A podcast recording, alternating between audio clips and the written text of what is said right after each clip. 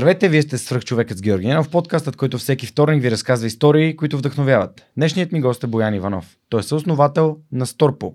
Преди да преминем към нашия разговор, искам да благодаря на партньорите на подкаста, благодарение на които и този епизод достига до вас. Преминаването на свръхчовекът с Георги Ненов към видео нямаше да бъде възможно без подкрепата на Динафос. Затова с Монката искрено ги препоръчваме като място, на което можеш да намериш продукти и решения за фото, видео, бродкаст и кинооборудване, както за любители, така и за професионалисти. От създаването си през две хиляди и трета година, екипът на Динафос има една основна ценност – да работи за клиентите и за общността. В техния шоурум или по телефона ще получиш качествена консултация за това как лесно и изгодно да оборудваш твоето студио. Разбери повече на динафос точка би джи. Използвай промокод Superhuman двайсет и едно, за да получиш свръхчовешка отстъпка. Ако развивате стартираш бизнес и имате нужда от цялостна бизнес стратегия и финансиране за устойчив растеж, Novator България са хората, които вярвам, че могат да ви помогнат. пет от десет компании, на които Novator помага, получават успешно финансиране от инвеститори, а през миналата година три стартъпа получиха директна инвестиция от Novator. Присъединете се към успешните компании, на които Novator вече помогнаха, като Cloudcart, Recheck, Travel by Electric, ProOSPOS и Relaxify. Научете повече на novator точка би джи. Бояне, здравей, благодаря, че прие поканата да участваш в Свръхчовека. Здравей, благодаря, че съм тук. А, запознах се преди три години с теб на едно парти в а, офиса на Limpum. Тогава Limpum, сега Limpum, а Clevertab Company, за което може би по-нататък в някои от епизодите ще си говорим. Но а, беше ми много така интересно как а, около тези български продуктови компании има съоснователи и основатели на други български продуктови компании. И три години по-късно, но ето днес си тук и ще ни разкажеш малко повече за, за вашата компания, Което ти си, на която ти си основател. Може ли с някои думи да разкажеш за това как, каква представлява компанията и с какво занимавате? Добре, ние сме а, така от втората вълна български стартъпи. Вече сме scale-up, но първата вълна бяха малко на брой компании, които а, бяха като а, NetH, тогава се наричаха лесно и, и друг тип такива фирми. След това бяхме, може би, ние втората вълна, когато тъкмо започнаха ви си финансирането в България, т.е. имаше идеи, хората работиха, но нямаше пари. А, ние започнахме тъ, по това време с идеята да направим а, фирма, която а, доставя сторидж услуги на света, защото това беше проблем, който идентифицирахме от пазара. Uh, тази uh, фирма беше uh, през цялото време, т.е. беше създадена с идеята да е номер едно в сегмента, в който играе, с uh, глобална визия. Т.е. ние казахме, не искаме да започнем тук и да направим фирма, която е глобален лидер. Т.е. ние правим аутсорсинг, уебсайтове, офшоринг, а да правим продуктова фирма, която е номер едно в своя домен. И а, когато започнахме, ни казаха някои от нашите ментори, това е страхотна идея, най-добрата, която сме чували от доста години, а, само че е толкова твърден пазар, че до шест месеца ще фалирате, обадете не се, ще вземем на работа, но ние сме така упорити вече. А, близо единайсета година продължаваме се развиваме и така да правим име на пазара. А, тук спомена няколко думи, които са ми много любими. Менторство, а както аз обичам да казвам, краткият път към а, по-бързи успех. Единствения кратък път. Бърз успех няма, но единственият кратък път е, когато хора, които вече са успешни, могат да ти помогнат да стигнеш там по-бързо. А, но бърз успех няма, абсолютно съм съгласен.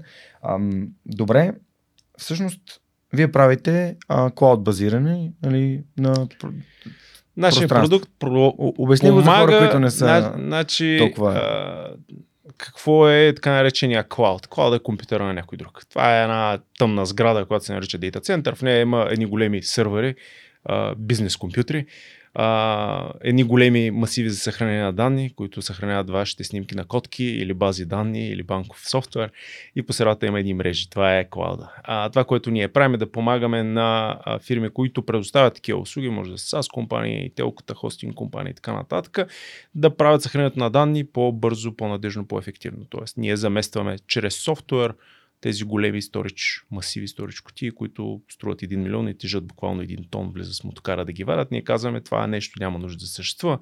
Хората ползват стандартните сървъри, за да си достъпват апликейшените или да а, рънват някакъв апликейшен. Съответно, този сървър ние ползваме чрез интелигентен софтуер и за съхранение на данни. Това е. Супер. Магията.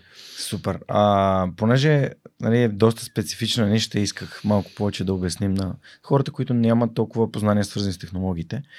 А, аз обичам да, да каня предприемачи, обичам да каня, да каня хора от продуктови компании, защото преди, може би, година и половина с Веско Колев си говорихме за един разговор на ди би джи Online между него и Васил Терзиев. И двамата са имам удоволствие да са ми гостували в Свръхчовека. Та, ти вече ставаш, нали, един от свръхчовеците. Та, а, присъединяваш се към тези прекрасни хора, които а, казаха ми, ние тук трябва да имаме продуктови компании, защото това позволява на интелектуалния капацитет на българина да доставя максимална стойност. Тоест това е единственият начин да генерираме повече за, за държавата, за обществото, нали, и за себе си, реално, когато нашите умове работят, а не просто са копипейст на определени процеси и така, което е страхотно. А, моля те, разкажи ми малко повече за себе си. Откъде си, какво си учил, как се насочи към а, технологии и предприемачество. Аз се поподготвих малко благодарение на моя приятел Георги Митев и Startup би джи подкаст, но все пак да разкажем и на моята аудитория.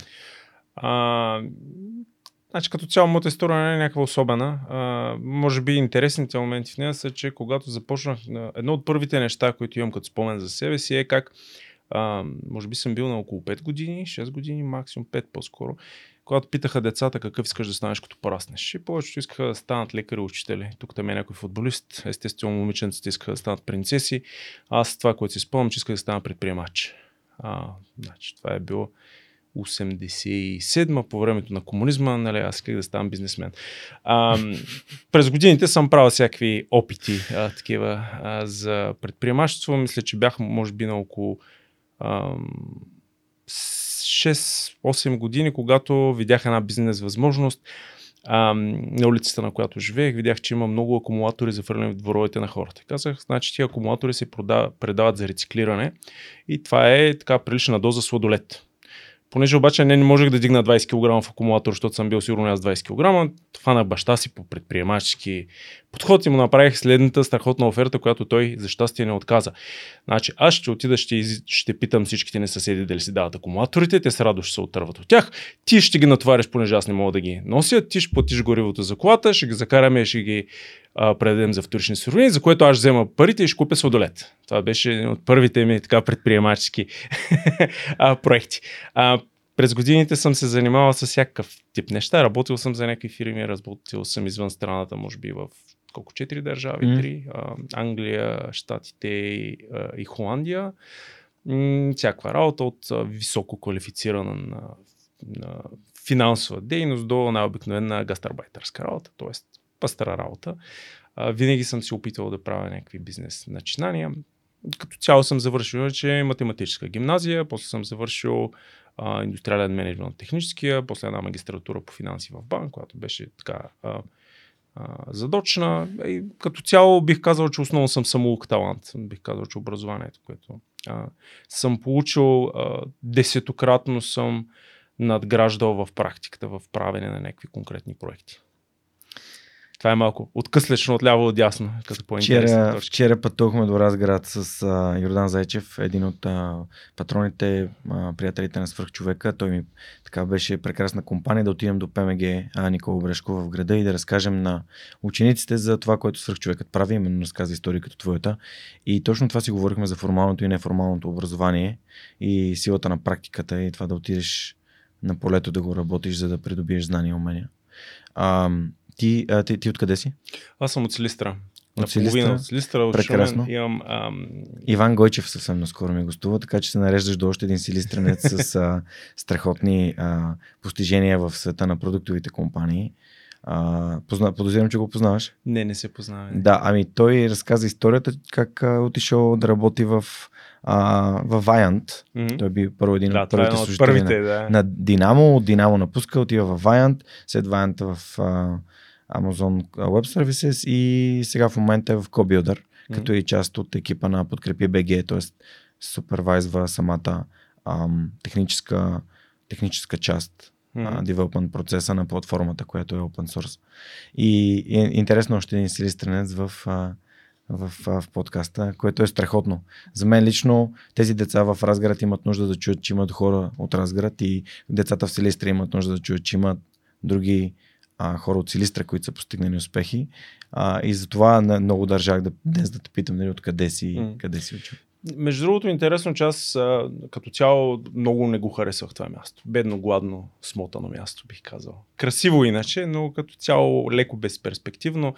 И винаги съм се самоусещал като гражданин на света. Никога не съм мислил, аз съм от тук и съм ам, вързан за това място. Имаше а, една стара приказка, че хората не са като дърветата. Дърветата са на едно място, а ти като човек, не ти харесва тук, отиваш някъде другаде. И аз откак се помня, казвам, аз тук, нали, някакси ми е, то не е лошо, ама ми е малко. Нали, има си някакви плюсове, като цяло аз виждах повече минуси и казах, тук не, тук не е моето място. Аз затова съм, винаги съм мислил как да направим международен бизнес, как да пътуваме по света, как да видим някакви неща, които тук няма къде да ги видим. Нали, аз може би за първи път излязох от а, държавата, когато бях на осемнайсет години. А, малка интересна историка. Всичките ми съученици искаха да отидат по главната, да станат абитюренти. Сега така минаха абитюренските. Аз казах, ами аз цял живот съм бил в този град. Какво да правя пак в този град за една вечер да се наеме, да се напие? То не звучи смислено. Дай със същите пари ще отидем и ще видим свят. Тогава отидохме си автобус в а, Будапеща за първи път извън страната. Беше чудесно, страхотно. Си изкарахме. А, нали, видяхме неща, които никога до сега не бяхме виждали. А, поне аз де. А, и, и това беше, може би, винаги съм имал такова светоусещане. И другото нещо, което е основополагащо, може би винаги съм искал нещо да съм имал така стремеж, а, желание да правя някакви неща, да уча някакви неща, да трупам нови ам, ам, experiences, а, опит. нов опит, нови преживявания, нови преживявания, да. нови преживявания, което виждам, че хората и в Силистра, и в Разград, и в Нью-Йорк, насякъде м-м. има хора, които имат ам, такова желание и хора, които казват, ми ние тук бихме предпочели да си стоим една вечер и тук в най-централния хотел да отидем и да ядем и да пием, нали, просто без значение откъде си. Има, нали, условно казвам, два типа хора от тази гледна точка. Mm. А, когато започнах Свръхчовека, не е случайно логото е този атлас, защото атлас прави рамене книгата, която ме накара да, да мисля в тази посока, кои са хората, които са предприемчиви и искам, от коя страна искам да бъда. Към предприемчивите или тези, които просто Ам, са част от системата, такава каквато е, и не, не иска да я променят. И това, което ти ми казваш, ам, във връзка с твоето детство и избора да си предприемач, т.е. решението, че това е нещо, което искаш да правиш, аз никога не съм го имал в себе си. И чак на трийсет, когато започнах да общувам с хора, които са предприемчиви, си казаха, ама аз май искам да бъда от тия хора. А, и, и двамата ми родители са академични работници и съответно за мен това е пример. Аз А в моята глава аз имам работа и от, от дете. Аз просто имам работа и съм на работа и, и това е. И ми трябва или по-хубава, просто ми трябва по-хубава работа. А, и подкаста е първия проект, който се радвам, че не започна като бизнес, но стигна до тук, където е. А, но какво беше това, което... Това е личният пример, който аз съм взел от вкъщи. А какво беше това, което те пък според теб те е запалило по предприемачеството? Защото ам, не чували сме много истории, че през комунизма реално... А, хората, които искат да генерират пари, дори Дани от Veda Accounting разказа тук за това как баща му е правил на частно ламперии, докато съседите ги няма, за да не се знае, че някой прави ламперии, защото мръсния капитализъм и така. Ами не знам. Предполагам, че нещо ми е направило впечатление подсъзнателно, когато съм бил в много ранна възраст. Mm-hmm. И част от него може би всеки носи в себе си някакъв. Или си, а, нали, или имаш заложби за нещо, може да си добър атлет, може да си добър художник, но никога да не стигнеш до това да рисуваш, може би имаш заложби и талант да си предприемчив и да станеш предприемач. А, и понякога е въпрос кога се сблъскаш с това. А, нали, твоята история, че на трийсет години си установил, че това е твоето нещо, нали, понякога отиваш... А, на трийсет години на сърф и установяваш, това е твоя любов. Никога не си бил на сърф, не си знаел, обаче това изглежда някак си много да ти опонира. И с предприемачеството може би е подобно. При мен в много по-ранна възраст беше насоката да а, искам да се занимавам с предприемачество и неосъзнато. Може би просто съм си го носил в себе си, но от някъде нещо, може би някой познат, нещо съм видял някъде, което още от тогава подсъзнателно ми казва, ей, това е супер, супер кул. Cool. Ето такъв искаш да станеш, като нали, а, пораснеш. Едно от нещата, които ми направиха много силно впечатление, а, беше тази, този парадокс, че всъщност развиваш много така силно технологична компания, която се занимава с а, Cloud Storage, т.е. с как се... преоставяне на сторежа, който Cloud ползва. Да. Инфраструктурата даже отдолу. Ние правим Cloud възможен да, на това и, ниво. И същевременно каза, ами аз отирах да се уча да програмирам и това не беше моето и знаех веднага, че не е моето. Да. Разкажи тази история, моля. Ам... Винаги съм имал някакво влечение, а, част моята същност е а, да имам интерес към новото, към прогреса. А, това е, може би, също основополагаща характеристика, вътрешно личностна. Uh, хората около мене uh, отиваха да гледат разкопки, да се занимават с нумизматика. Аз казах, тия архаични истории, те с хората са умрели, това е преди двайсет века, дайте да видим какво следва напред. Да гледам винаги напред.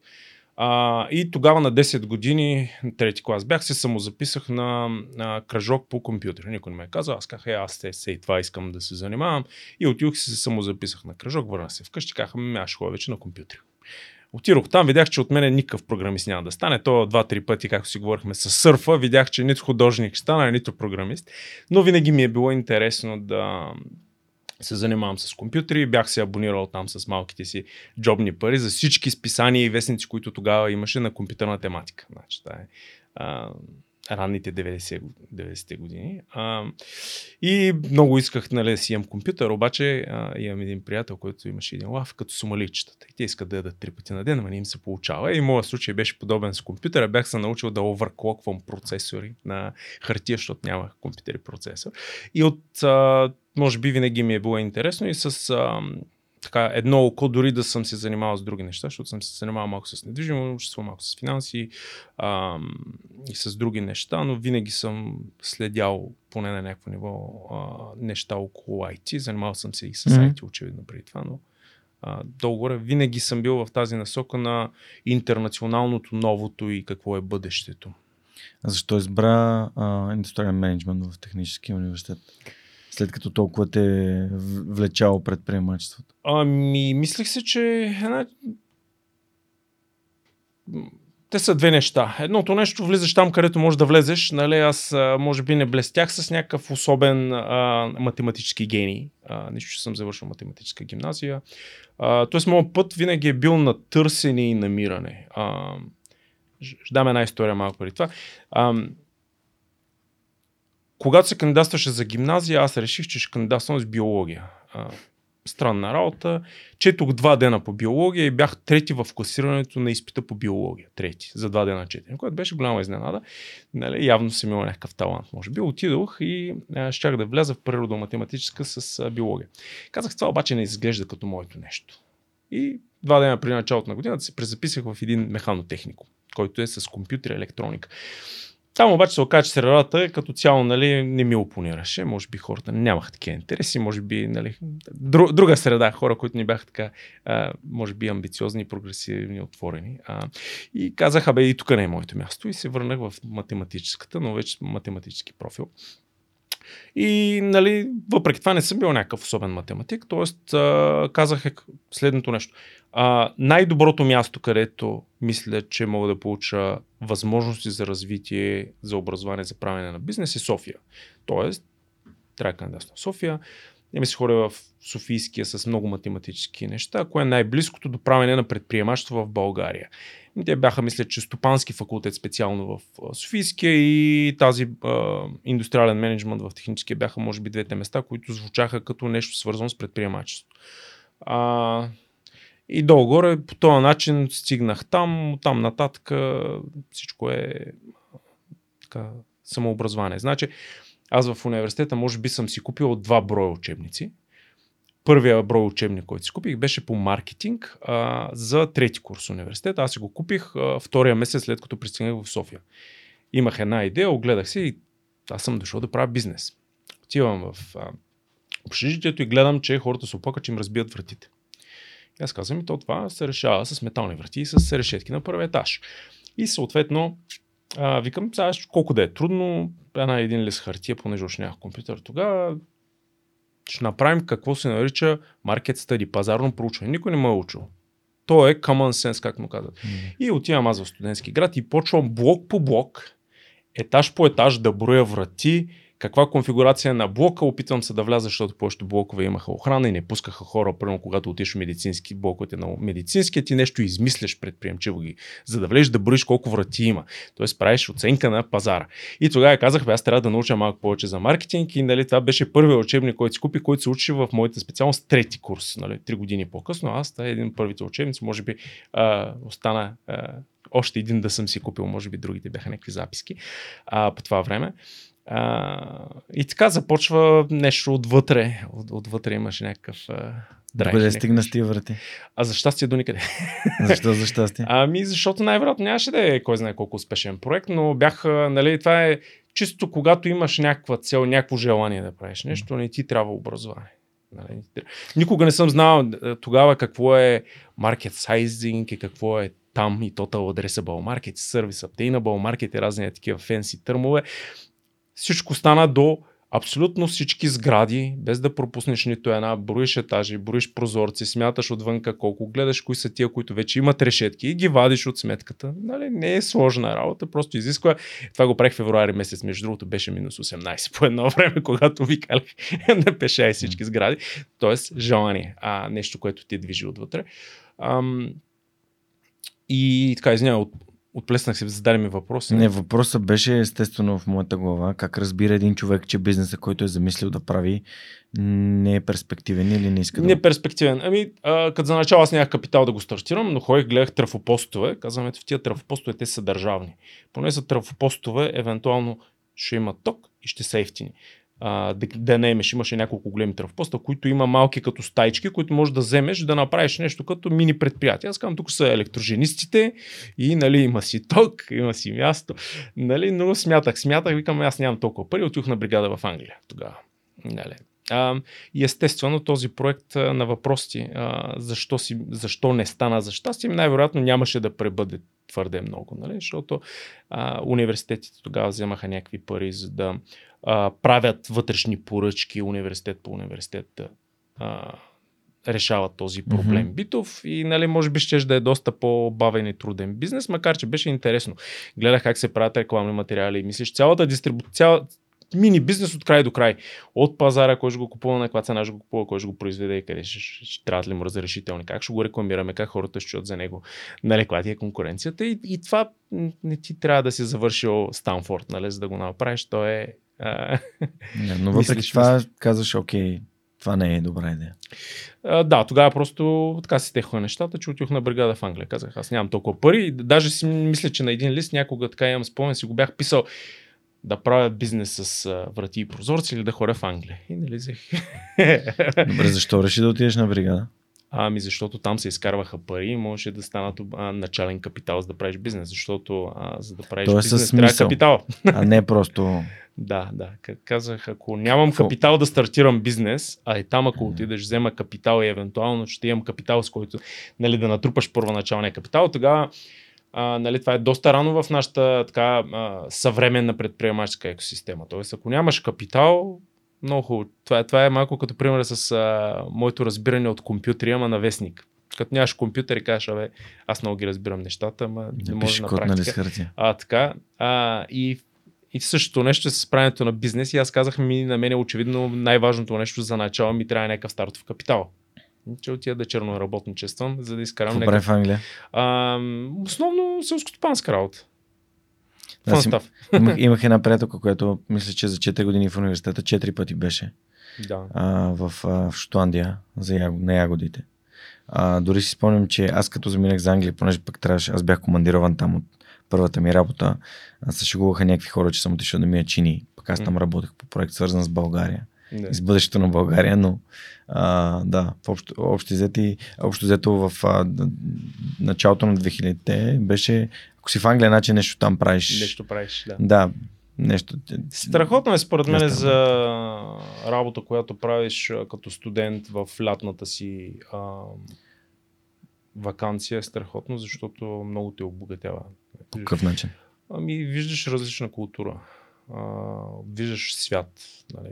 справяш се сам в някаква ситуация, в която нали, понаучаваш малко език, което особено за развитието, според мен на един човек, това е супер фундаментално. Нали, смисъл, добре е да можеш да четеш и да смяташ на български, хубаво. Малко чужд език, нали, се шлайфа, когато не си, не си особено добър, особено английски. Нали. Всичко, което съм прочел в момента, отваряш и почваш. Харвард, Станфорд, Ем Ай Ти, има ги безплатно всичките онлайн. Трябва добро разбиране на език. Това е до голяма степен супер базово, но фундаментално нещо, което като отидеш в чужбина, срещаш различни култури, нали, научаваш.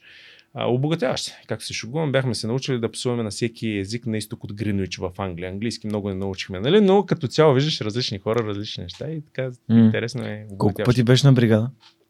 А, един път. Само в първи. Англия, да. А, година по-късно отидох в Щатите, пак на друга бригада, за да видя какво е в Щатите. Кажи сега за другата бригада това. Ами надграждаме, надграждаме. В Европа е Европа. Васето беше да ви... казал, че са ходили на бригада. Нали? Кой би казал на, на един от създателите на Телерик, а, че е ходил да... Ходихме да въртиме бургери в, а, в САЩ. Страхотно е, страхотно. Аз препоръчвам. Мисля, че е същ, същия стремеж, който имахме, когато бях ученик и, и а, всичките ми съученици, без mm. двама, искаха да си останат в родния град и да отидат една вечер за много пари да ядат и да пият. Mm. Същия стремеж. Аз казвам, цял живот си тук и отидохме mm. с биологическата паралелка, в която mm. аз всъщност бях, щях да вляза първоначално. Mm. А, и когато отидох в Англия, казах да, окей, обаче искам да видя какво са на Америка. Нали, къде се прави бизнес, къде се прави ай ти, къде са най-големите корпорации, mm. нали, малко мислене. Отваряш Fortune петстотин, кои са най-големите там на първите петстотин места. Ами като погледнеш, нали, ами, не, не знам статистиката, ама бих предположил, че половината от всичките световни нали, организации са американски. Тоест там знаят как се прави менеджмент, как се налагат продукти на пазара. Да, отидем да видим. Къде беше? А, а, обикалях по цялото южно крайбрежие. Mm-hmm. Има много такива интересни детайли. Примерно отивахме за първо Първи път попаднахме в Делмар, което е а, най-луксозният квартал в а, Сан Диего. И там едни а, бедни залюхани българчета. Отиваме там в най-скъпото. Беше забавно. Отиваме в една банка с нашите четиристотин деветдесет и седем долара. Те си отворим банкова сметка и те ни дават а, са платинум карта. Карта, някаква карта. И след това си говоря с един мой приятел, който отиде да учи там след. Вика, аз след шест години в Щатите, вика, имам Silver карта, ти как имаш платино? Викам, аз отидох там. Първата карта, която ми даваха там на гишето, беше платино. И, и той вика, и как така? И установяваш, нали, че има голяма доза късмет понякога, а, изтечение на обстоятелствата. Те казват, в, в Делмар всичките са милионери, вие сте единствените тук, където не сте, нали, обслужваш персонала някакъв. Всички тук картите в Банка в Америка, като отидеш, само платинум карти. Тук други, други не издават. Нали. Той вика, аз се боря с години кредитен рейтинг да смятам.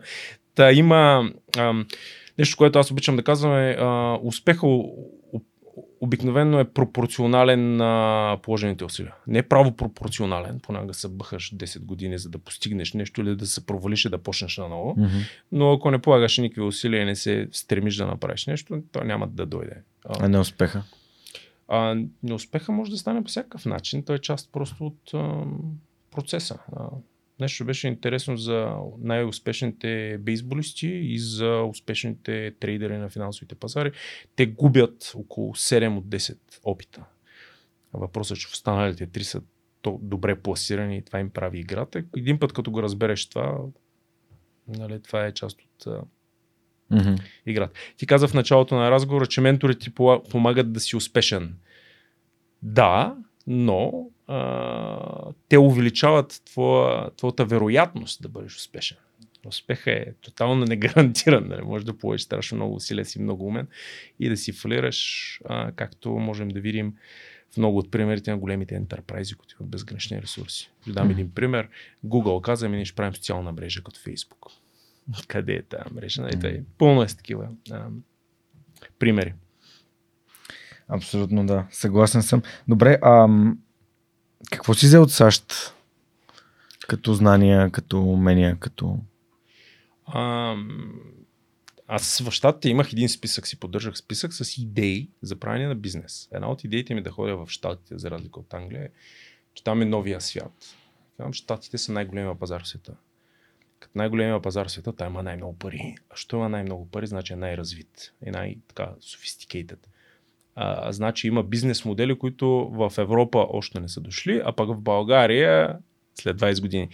И аз с едно листче хартия пиша сега, това е страхотна бизнес идея. Едната, мога за по-конкретна, едната беше U-Haul, голяма фирма за а, логистика. Щатите mm-hmm. се преместват. Фирмите имаше две-три големи фирми за преместване. Кажа, аз искам от Варна да ходя в София, това не става с личната кола и с наседа баничарката, има си фирми по преместване, което в щатите очевидно много по-голям пазар. Много по-комплексно, защото там са с къщи, пък тук сме с апартаменти, но нали, една от идеите, които гледах. Друга идея, която гледах е Starbucks. Страхотна фирма. Тогава още нямаше Starbucks в България. Боян се прибира и вика, аз ще правя Starbucks в България. Първия Starbucks в България. Кофито ще избие. Коя година е това? А, две хиляди и трета година. Okay. Тогава май тъкмо започваха Honda, mm-hmm. ако си ги спомнеш, дали ги има, още да, не ги има. А, и тогава беше покрай първите вълни на Venture Capital в България. Бях се финансирали се интересни неща. Аз викам, ще правя Starbucks в България. Имаше два основни проблема. Първият проблем, а, че аз бях шматка и отивам там и разбирам, че а, Starbucks, като прочетеш на официалния им сайт, пише, ние франчайз не правим. Ние си правим всичките наши обекти. Нали? Uh, първа точка, Боян е шматка, защото чете и вярва на това, което пише някъде, дори на официалния сайт. После разбирам, че то не е точно така. Правят франчайз. Обаче втората uh, причина Боян да не направи uh, франчайз е, че започва двеста и петдесет хиляди долара. Беше двеста и петдесет хиляди лева поне беше, за да направиш франчайз, защото те ти казват, тая машина е четирийсет хиляди долара, кафе машината, ми ние с тия работим. Нали, не са ние по пет хиляди долара, примерно. Uh, и това, тая идея очевидно не, не се случи, нали, тогава, но uh, дълъг отговор на въпроса защо ходих в щатите и какво си взех от там. Освен това, много интересни неща. Uh, срещнах се с много интересни хора, страхотни, uh, така, обогатяващи живота. Страшно много неща. Мога да кажа две-три истории, ако е интересно, имам време. Супер интересни неща се вижда там, просто като си в средата, виждаш, научаваш. Аз, както казах, пътувахме от най-южната точка до най-северната на целия West Coast, през Orange County, нали, Сан Диего, Лос Анджелес, нагоре, до Вашингтон Стейт, до Сиатъл. И се местихме на през две-три седмици, беше много така интересно. Добре, да, ще е готино да разкажеш, защото за мен средата е изключително важна и едно от нещата, които според мен могат да ни направят по-лесно и по-бързо успешни също, като менторите, т.е. хората, които ти казват, а това е интересна идея, как мога ти помогна да направиш или по какъв начин си го представяш и мога да те свържа с някого, който би могъл да ти помогне. Общо взето хора, които подкрепят, а не хора, които казват, абе, ела да пиеме тук една ракия, не се занимай с глупости. Да. Та, ако нещо идва, но ще се радвам да споделиш. А... Те са няколко, но може би две неща, които ми направиха страшно голямо впечатление а, в щатите. Три. Така, три бързи истории. Едната имахме един колега, който беше много интелигентен, но не знаеше да чете и да пише. Той ме пита, Бояне, колко са петнайсет минути? И аз стоям казвам, какво ще бъде? Тук петнайсет минути колко са? И аз го гледам, че той се опита да си попълни картата за отчет на деня, колко време е работил. Обаче там няма петнайсет минути, а пише половин час, четвърт час и цял час. Аз казвам, what do you mean? Четвърт час ли имаш? И той казва, thank you. И си попълва четвърт час. И аз стоя фрапиран. Не знае как се спелва, примерно, думата книга. Не. Как си пише. А иначе, като говориш с него, безкрайно интелигентен човек. Издал за първи път сметка, че има много голяма разлика между това да си глупав и това да не си образован. Супер интелигентен и образован. Другото, другата кратка история, имахме един, който работеше при нас, който беше бивш автомеханик и всички много го мразеха. Той беше супер интелигентен човек. Той ми каза следното нещо. Бояне, едно нещо ще ти кажа за живота. Направи правата линия. Там, където искаш да бъдеш, сложи точката, начартай от там, където си, до там, където искаш да бъдеш, права линия и не се отклоняй никъде по пътя. Всеки път, когато кажеш, аз само за малко ще работя ето това, аз само за малко ще отида ето там, вика, никога тръгваш настрани по пътя, никога не стигаш там, за където се насочил и съм си направил една права линия на едно листче тогава, когато съм бил. Беше много интересно, как казва, не тук ще направя. Uh, в моя пример, искаш да правиш бизнес. Ами това не означава, че трябва да отидеш и да работиш за някакъв голям ентерпрайз, защото там ще научат как да правиш бизнес. Няма да те научат. Аз не, че не го направих, ходих работих в огромен enterprise, дето уж дали, научаваш някакви неща, обаче той е съвсем в различна посока от правенето на бизнес. И се връщаш, кажеш, о, the straight line, правата линия. А, третото нещо беше за Uh, една среда в щати, страшно много интересни неща, има и страшно, нали, такива, може да виж най-доброто и най-лошото. Uh, последната история е един колега, с който работихме. Uh, свършваме си работата, аз свършвам малко преди него, попълвам си таймшита и отивам и казвам, аз ще ти помогна да се прибираме. И той вика, ама защо ти, нали, свърши? И аз казвам, да не, ама ти имаш четирийсет минути работа, ако се фанем двамата, ще свършим за петнайсет минути максимум и се прибираме, защото живеем в същата квартира. Той стои на гледа и казва, ама защо? Викам, защото да ти помогна. Фащам, аз си почвам да му помагам, човек се разплака. Той каза, в целия ми живот никой не е правил нещо такова за мен. Аз казвам, човек, петнайсет минути, тук малко работа, ще поработим. Mm-hmm. Той каза, ма тебе не ти плащат, за да го направиш. Казвам, не бе, не ми плащат. Аз идвам да ти помогна на mm-hmm. тебе, да свършим работа, ходим да пием бира. Mm-hmm. Човек се разплака. Никой, вика, не го е правило никога това за мен. Аз викам, ти си на двайсет, не знам колко години, никой не е направил работа с петнайсет минути. Така че има, нали, доброто и лошото е интересно, но много обогатяващо. Много обогатяващо. Ходенето навсякъде по света, нали, дали ще отидеш в Сингапур mm. или някъде, нали, просто а, интересно. А, искаш ли да споделиш за първите ти така официални бизнес опити? Имаш ли неуспешни опити преди StorPool? Всичките преди StorPool са неуспешни. Това е причината. Колко, колко това е причината всички? Да имаме StorPool стигнал до тук. Нали? Сега ние четяхме, сме фалирали сигурно на девети месец. Ам, един от а, опитите ми а, беше да правим две хиляди и пета до две хиляди и седма година една компания за property management, която беше много модерно да се правят. А преди това имахме една фирма, която беше... Станах съдружник. А, първи ми съдружник. А, така... А, и ментор, а, беше много по-възрастен, може би два пъти по-възрастен от нас, ние бяхме на двайсет години хлапаци, той беше на четирийсет години, имаше няколко бизнеса и каза, трябва хора да ми помагат и не искам служители, искам съдружници. Ние казахме, ни пък не искаме да сме служители, не искаме да сме предприемачи. Супер, done deal, как се каза. А, и влязохме, готова сделка, влязохме съдружници в неговата фирма, той беше почнал да прави кабеларка, интернет, тогава сравнително рано две хиляди и трета година да е било. Как се каза? А, тя се казваше Deltatron фирмата. LimeChain беше един от другите брандове, които имаме. Тотално неизвестна. Историята е много красив фалит. А, един от първите ми красиви фалити. Опъваме кабели а, на няколко блока. Основно в Обеле и Надежда не бяха кабеларките. Обаче голямата конкуренция на третия път, когато през нощта ти уреже половината кабели в блока, установяваш, че фалираш.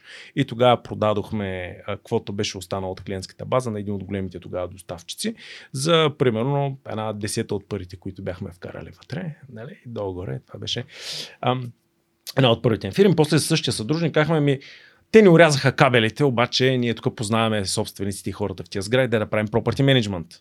Защото те блоковете са едни мизерни, улющени, не им работи асансьора, дай как се прави property management по западен а, стереотип. Ще пребоиди самеш слон хубави врати и т.н. Страхотна идея, само дето няма бизнес кейс, защото хората, като им кажеш от пет лева дай седем лева, те и пет лева не си плащаха за управление на входа, пък ти им кажеш дай им примерно петдесет лева, ще сложим камери, ще направим охрана, ще изчистим. Те казват много хубаво, но от блок четирийсет семейства пет дават пари, пък останалите казват, а вие го направете и ние ще сме щастливи. Нали, там не излезе нищо, също бизнес, който приключихме. Ам... След това бях станал съдружник в една верига заведения. Прекрасен фалит. две хиляди и девета година, когато дойде кризата тук. А, толкова а, а, красиво фалирахме. А, беше болезнено. Още се шегуваме купички, които струваха по пет хиляди лева бройката. Обикновени купички. четирийсетинки ги продават mm-hmm. в магазините за а, стъклария. Mm-hmm. Но понеже бяхме вкарали едни пари там и фалира фирмата и единственото, което ми остана от всичко бяха шест броя купички. Кои заведения? А, бар на края на Вселената си казаха. Те бяха няколко съдружника. Аз бях с единия. Имахме едни заведения в моловете. Изобщо беше така. Да, аз съм ходил в бар на края на Вселената в студентски град. Имаше, да. И тук имаше по, до такова, но, на, на Гарибалди. Да, а, но покрай не, те бяха няколко съдружника, си бяха разделили. Аз бях с един от съдружниците, но за съжаление точно тогава покрай финансовата mm. криза беше наистина много трудно. А, и за съжаление там видяхме също много неща за правене на бизнес. и как а, нещата, нали, как а, пазара е по-голям от теб и нали, как потребителите като харчат, mm. какво се случва, когато има инфлация, когато има дефлация, някакви така основополагащи уроци. Ам... И добре, това не те ли обезкуражаваше? Неуспешен опит за бизнес, неуспешен опит за бизнес, неуспешен опит.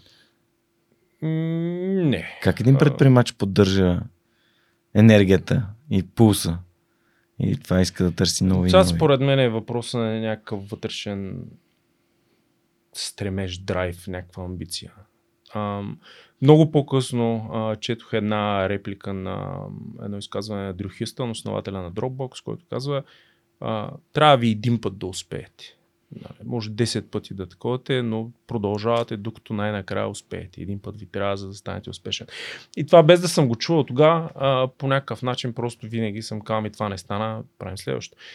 Интересна история, когато бях в Силистра, имах един добър приятел, баща му беше известен в града, че правеше бизнес и нямаше нито една успешна сделка. Един ден ми звъни този моят приятел, казва: баща ми купи, вика, един тир със свинско, двайсет тона за четирийсет хиляди, обаче вика се оказа, че свинското трае само седем дена. Вика и сега не знам какво го прави. Това беше поредната. След като ми е разправил как фалирал така, загубил едни пари, това с свинското беше. Но човека продължава, нали, да прави опити.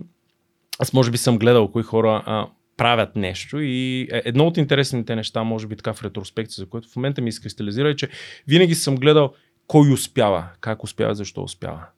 Някакви хора бяха взели първия франчайз на О М В в града. Нали, безумно много пари, аз тогава не съм абсолютно никакви пари. А, но кажа, ето това е модел, който работи. Но първата бензиностанция, бранд, нали, от по-новите, а, с кафенце. Нали. Различен бизнес модел, това ми направи впечатление. А една от най-добрата ми приятелка, баща й беше направил а, верига за газстанции тогава. Тък му навлизаха това. Такситата почна да минават на ранните години, каже, ето къде са, нали, някакви възможности. А, и може би по този начин съм мислил винаги ми като а, опитваш докато успеш. Тоест не опитваш, аз много мразя тази приказка опитвам. Какво значи опитвам? Или го правиш, или не го правиш. Даш най-доброто от себе си. Какво значи сега ще опитам? А, да. Ще се опитам да дигна тази бутилка с минерална вода. Ами не се опитваш. Фаща ще я дигаш, ако е сто кила, не дигаш, но правиш най-доброто от себе си. За мен куражът е много важен. А ти къде би сложил куража в това опитване? А, никога не съм се замислил. Може би до голяма степен а, никога не съм го смятал като съзнателен фактор. Тоест, винаги съм мислил, искам да постигна някаква цел, имам ли ресурсите, които ми трябват. Отговора винаги е бил не. Кажеш, о, а, ще се опитам въпреки всичко и докъдето стигна. А, това може би до някаква степен е а, някакъв подсъзнателен кураж или mm. а, чисто характер. Има някои хора, които казват, а, дам стъпка назад. Едно от нещата, които ми направи страхотно а, впечатление, когато съм бил а, ученик, беше едно малко листче, което ми беше попаднало за а, позицията, Uh, как се казва на български, да майндсет. Uh, uh, ментал... Менталната нагласа на, uh, на успешния човек. И там имаше десет, мисля, uh, записани неща. От рода на uh, успешните хора винаги намират начин. Неуспешните хора намират извинение. Успешните хора никога не се отказват. Нали? Uh, успешните хора виждат, че е трудно, обаче казват: ама е възможно. Неуспешните хора казват, може да е възможно, ама е трудно.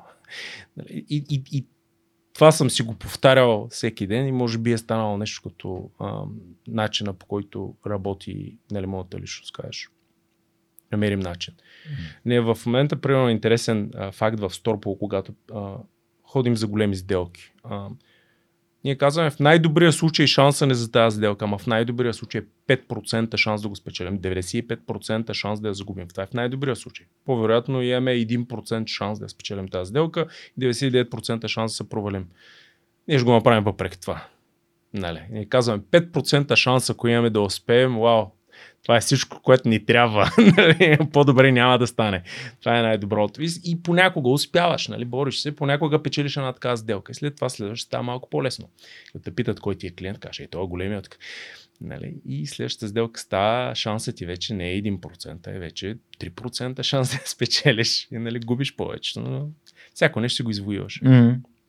А, има ли някакви неща, които са особени, когато работиш с съдружник, неща, които ти си научил, ценни уроци? Защото хората са различни, имат различни ценностни системи и работят по различен начин. А, нещо, може би, което много ми е помагало. А, значи в нашия бизнес аз съм най-малко технически, аз съм на, на практика лаик в тази фирма. Нищо не разбирам от това, което правим. Условно казвам. Имам много добри съдружници, които са ам, страшно умни, страшно добри в това, което правят, много силно технически хора. Ам, това, което аз особено много допринасях, е за така наречените меки умения, soft skills и работа с хора. По, по стечение на обстоятелства в живота ми се налагало до някаква степен да разбирам mm. от хора. Ам, малко като приказката на Стив Джобс, че можеш да свързваш точките, като гледаш назад, не като гледаш напред. Когато бях в Щатите, поради естеството ми на работа, всеки ден се среща с по две до три хиляди човека, които минаха. Там късаш билетчета, нещо. Обаче се размеждаш две-три приказки. И почваш да виждаш подсъзнателно да правиш много финни разлики между хората. Това е неосъзнато.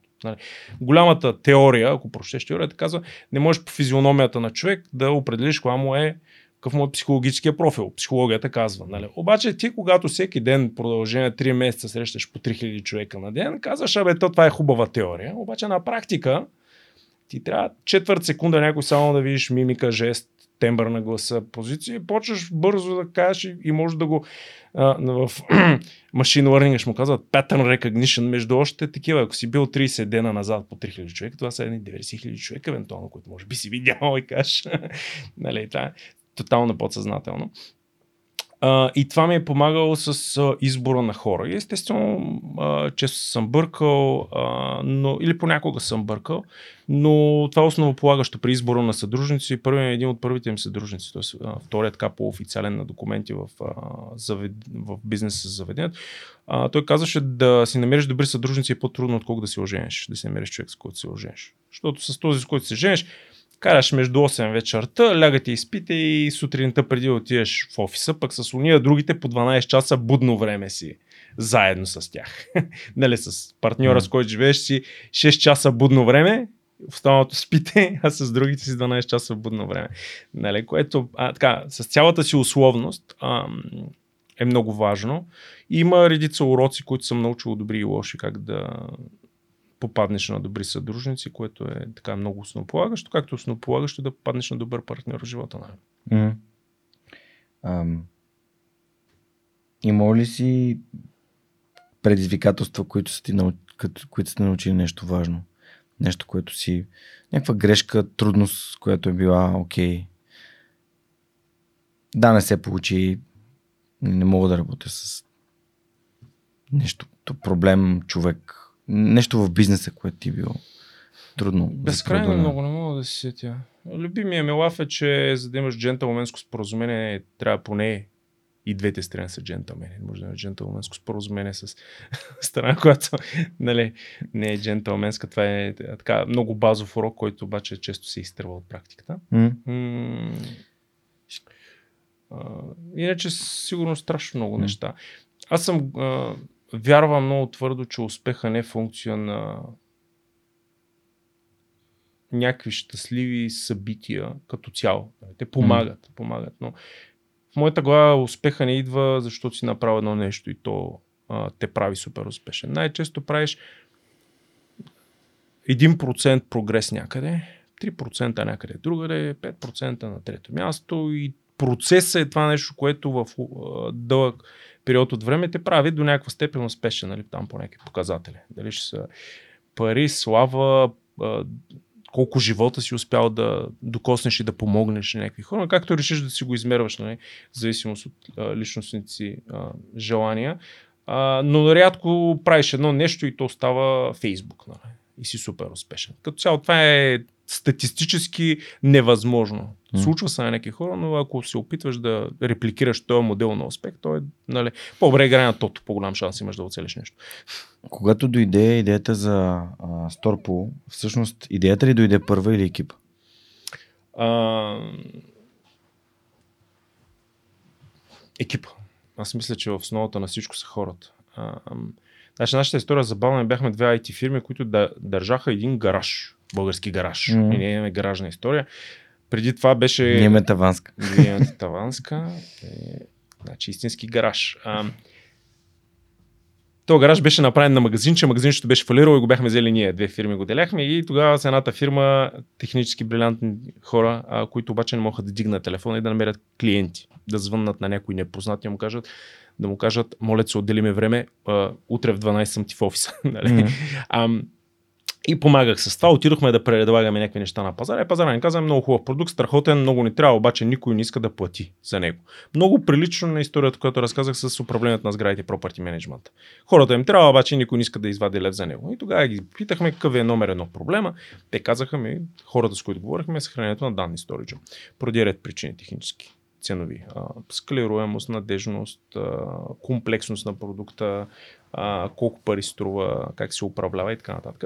И казахме, това мислим, че можем да го решим технически и нали, имам доста технически детайли около това, но винаги са в основата са хората. Uh, впечатлението ми, че когато интересна история, uh, съдружниците ми бяха едни от най-големите купачи на биткоин тогава, обаче ние го продахме по три долара, три долара бройката, защото uh, нямахме пари си платим тока и ще му оставим без ток. Нали, съответно нямам биткоин, пък имам StorPool, което е почти толкова valuable, нали, толкова цен. Но а, тези хора, когато си с добри хора, те винаги са много напред от а, гледна точка на какви идеи имат, как мислят. А, и съответно хората правят бизнеса. Нали, ако нямахме а, толкова добър екип, а, тая идея ние дори да не беше дошла, нямаше да можем да я реализираме. Идеята почти винаги е един процент от успеха. Когато гледах а, нали, епизода при Жорката, ти каза, че всъщност и първоначалната идея да правите облачна така услуга е абсолютно червения океан. Там е конкуренцията убийствена и то на някакви бехемоти в, в индустрията. Um, много ми хареса това, което, което ти каза. Дай да намерим най-голямата болка и да работим само за нашето решение да бъде свързано единствено и само с най-голямата болка. Моля те, преведиме през този процес, защото звучи като много умен начин да, да намериш решение, което да се превърне в бизнес. Най-важното според мен е нагласта на хората, че ам, не ще го кажа даже тя не е оригинална мисъл, очевидно. Тя няма оригинални мисли. Мисълта на Едисън е намерих десет хиляди начина, по които не става. Докато намеря това, което ми трябва. Аз искам да направя кружка. десет хиляди начина, по които не става. Не ми върши работа. Трябва ми това да ти става. При нас е същата нагласа, основополагаща нагласа е нещо, което не е позволявало да оцеляваме, да се развиваме. А, пазара той е доста променлив. Когато ние започнахме да го правим това, което го правим, ние казахме ще започнем. На Storage, аз давам примера малко като с ай ти-то и както е медицината. Огромен домейн. Нали, ако те боли ухото, не ходиш на ортопед. Нали. Като ти кажа, ти си лекар. Лекар, ама нали, има си огромна специализация. ай ти-то е нали, много а, комплексно. Ние казахме в нашия сегмент от всичкото съхранение на данни по света, защото те са много видове, ние ще направим то, дето е най-сложния. И най-скъпия, и най-трудния. Що, защото има най-малко конкуренция, защото е най-сложния и най-трудния. А, и ние мислим, че можем да го решим, освен това. Не само, защото е най-сложния, има сечение между уникалните способности на екипа. И често ни питат, защо Google не прави това, което правите? Защо Microsoft не го прави? Защото те са опитали, ама някак си. Нали? Защо Wright Brothers са направили първия самолет, а не уния деца били много финансирани? Защото нещо си някак си е станало. Може би имало някакъв фундамент, ама така е станало. Нали?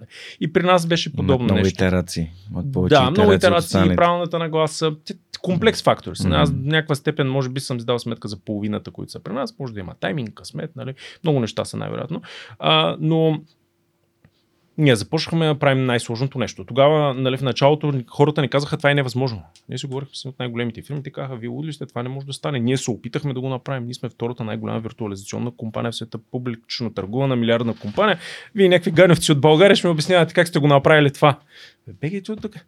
Не, ми казваме, ето го, то работи. Те казват, не може да работи, защото ние се опитахме да го направим и не успяхме. Какво да му кажеш на такова? Mm-hmm. Другия лав, който имахме в Силициевата долина, ходихме да търсим пари, финансиране а, през ранните години. Казвам, той братовчет ми прави нещо подобно. Той от а, Сан Хосе, вие сте от Къде? Благодаря. Не можете по-добре от братовчет Муцанхов, защото от Силикън Вали пък вие сте. Нали? Тоест, това е допълнително нещо, което нали, не трябва изобщо да, да, да, да отчиташ го. Може да е разумно и тогава да си а, промениш стратегията или нещо, mm-hmm. което правиш, но в останалото време не го оставиш да те обезкуражава. И през годините, нали, след а, като хората решиха, че може би не е толкова невъзможно, т.е. слезе една от най-големите фирми, VMware тогава, която так, сега так може да купуват Broadcom, а, вече няма да е VMware, но а, тогава те излязоха и казаха, ние имаме таен проект, който смята да направи това, което ние правихме по същество. И освен това наляха два милиарда в маркетинг. И освен това три години подред не успяха да го лаунчнат, нали? Защото е сложно, просто е комплексно. Аз давам пример като телепортацията, нашия сторич. Хващаш нещо от тук, ще тракваш пръст и то отива до другия край на света. Проста работа, бе, само че още никой не го е направил да работи. Нали? Нашето съхранение на данни по времето, когато го правихме, беше също проста концепция. Трудно инженерно да се направи с тогавашните технологии. Ние бяхме, може би, най-първата фирма, която успя да го подкара, очевидно не с стотици милиони и милиарди фандинг. И през годините имаше много примерно други фирми, които бяха с много повече пари и продаваха много по-добре от нас, станаха по-известни, някои се продадоха, други фалираха, нали, като цяло така е интересен път е, интересен пазар. Своето.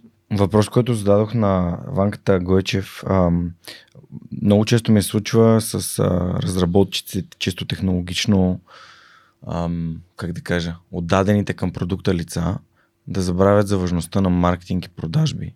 Пък ти си бизнес човек, ти си предприемача, нали? Така ми звучиш. Не. Моите съдружници също са така предприемчиви хора, да, просто от технически бекграунд, но и те са хора, които си правили фирми, да, което е много да. различно от човек, който винаги е работил на заплата. Въпросът е м-м? как успяваш да, да поддържаш яснота, когато си влюбен в продукта си, твоето решение е най-доброто на пазара. В смисъл, разбираш ли какво ти казвам? Да. Просто си толкова влюбен в продукта, Две неща, че... Ми... До голяма степен никога, първо ние не се вземаме никога прекалено на сериозно, никога не, не смятаме, че нашите решения са най-правилни. Две важни неща. Едното е, винаги търсиш къде е пазара. Mm-hmm. Какво ние си мислим? Джеф Безос с неговата най-клиентско фокусирана компания. Нашия продукт няма особено значение, защото пазара, ако не го харесва, не иска да го плати, нали, колко сме влюбени в нашия продукт, не е само цел. Нали, това би било грешен а, психологически модел, mm-hmm. да тръгнеш mm-hmm. с тази нагласа. Едно. Две, а, аз често казвам, продукта не е твърде важен. Ако беше най-важното нещо в един бизнес, не ще му кажа да правя бизнес, ще му кажа да правя продукт. Но той има си, си има маркетинг, има legal, има ейч ар.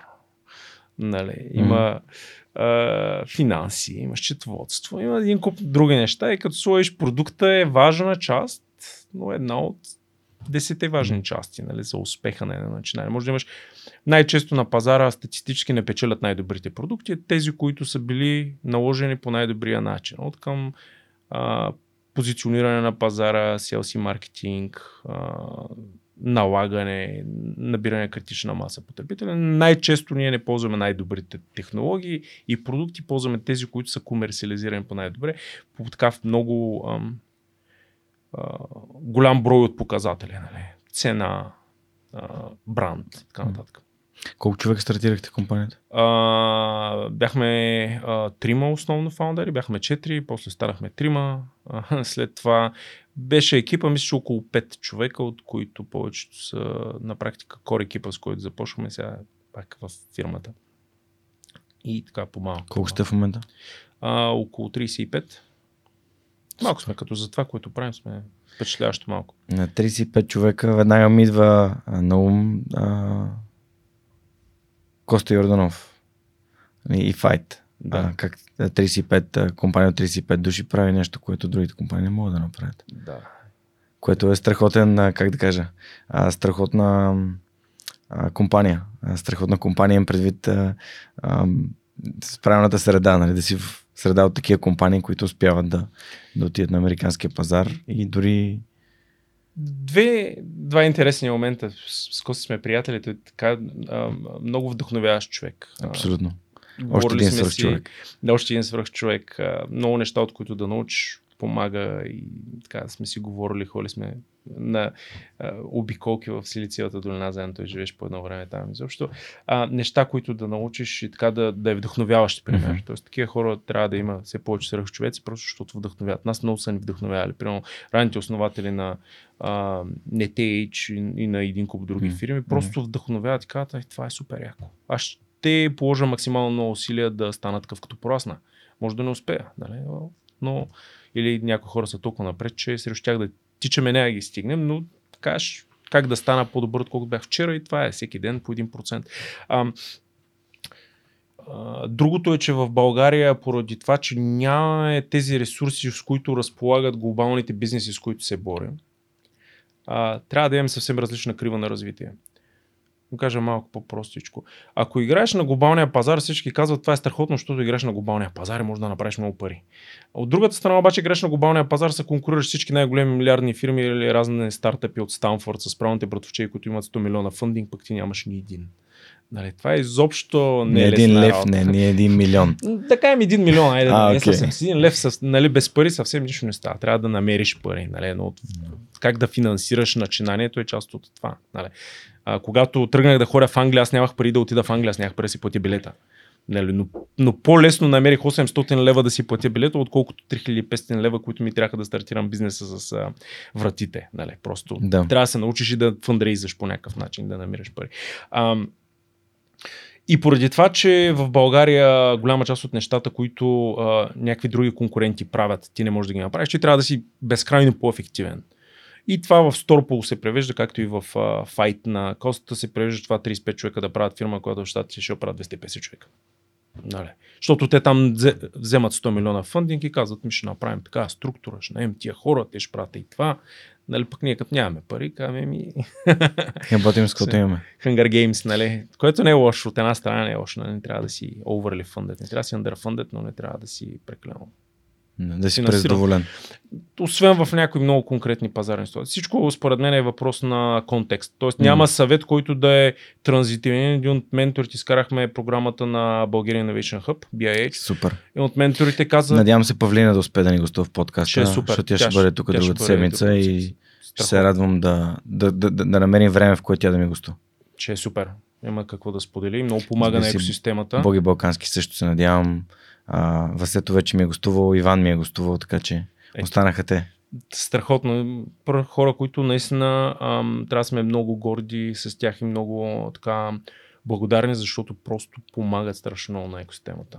Боги Балкански, между другото, е на нашия борд на директорите, един от първите хора, които ни е като ментори по-официални, mm. а, който много ни е помогнал.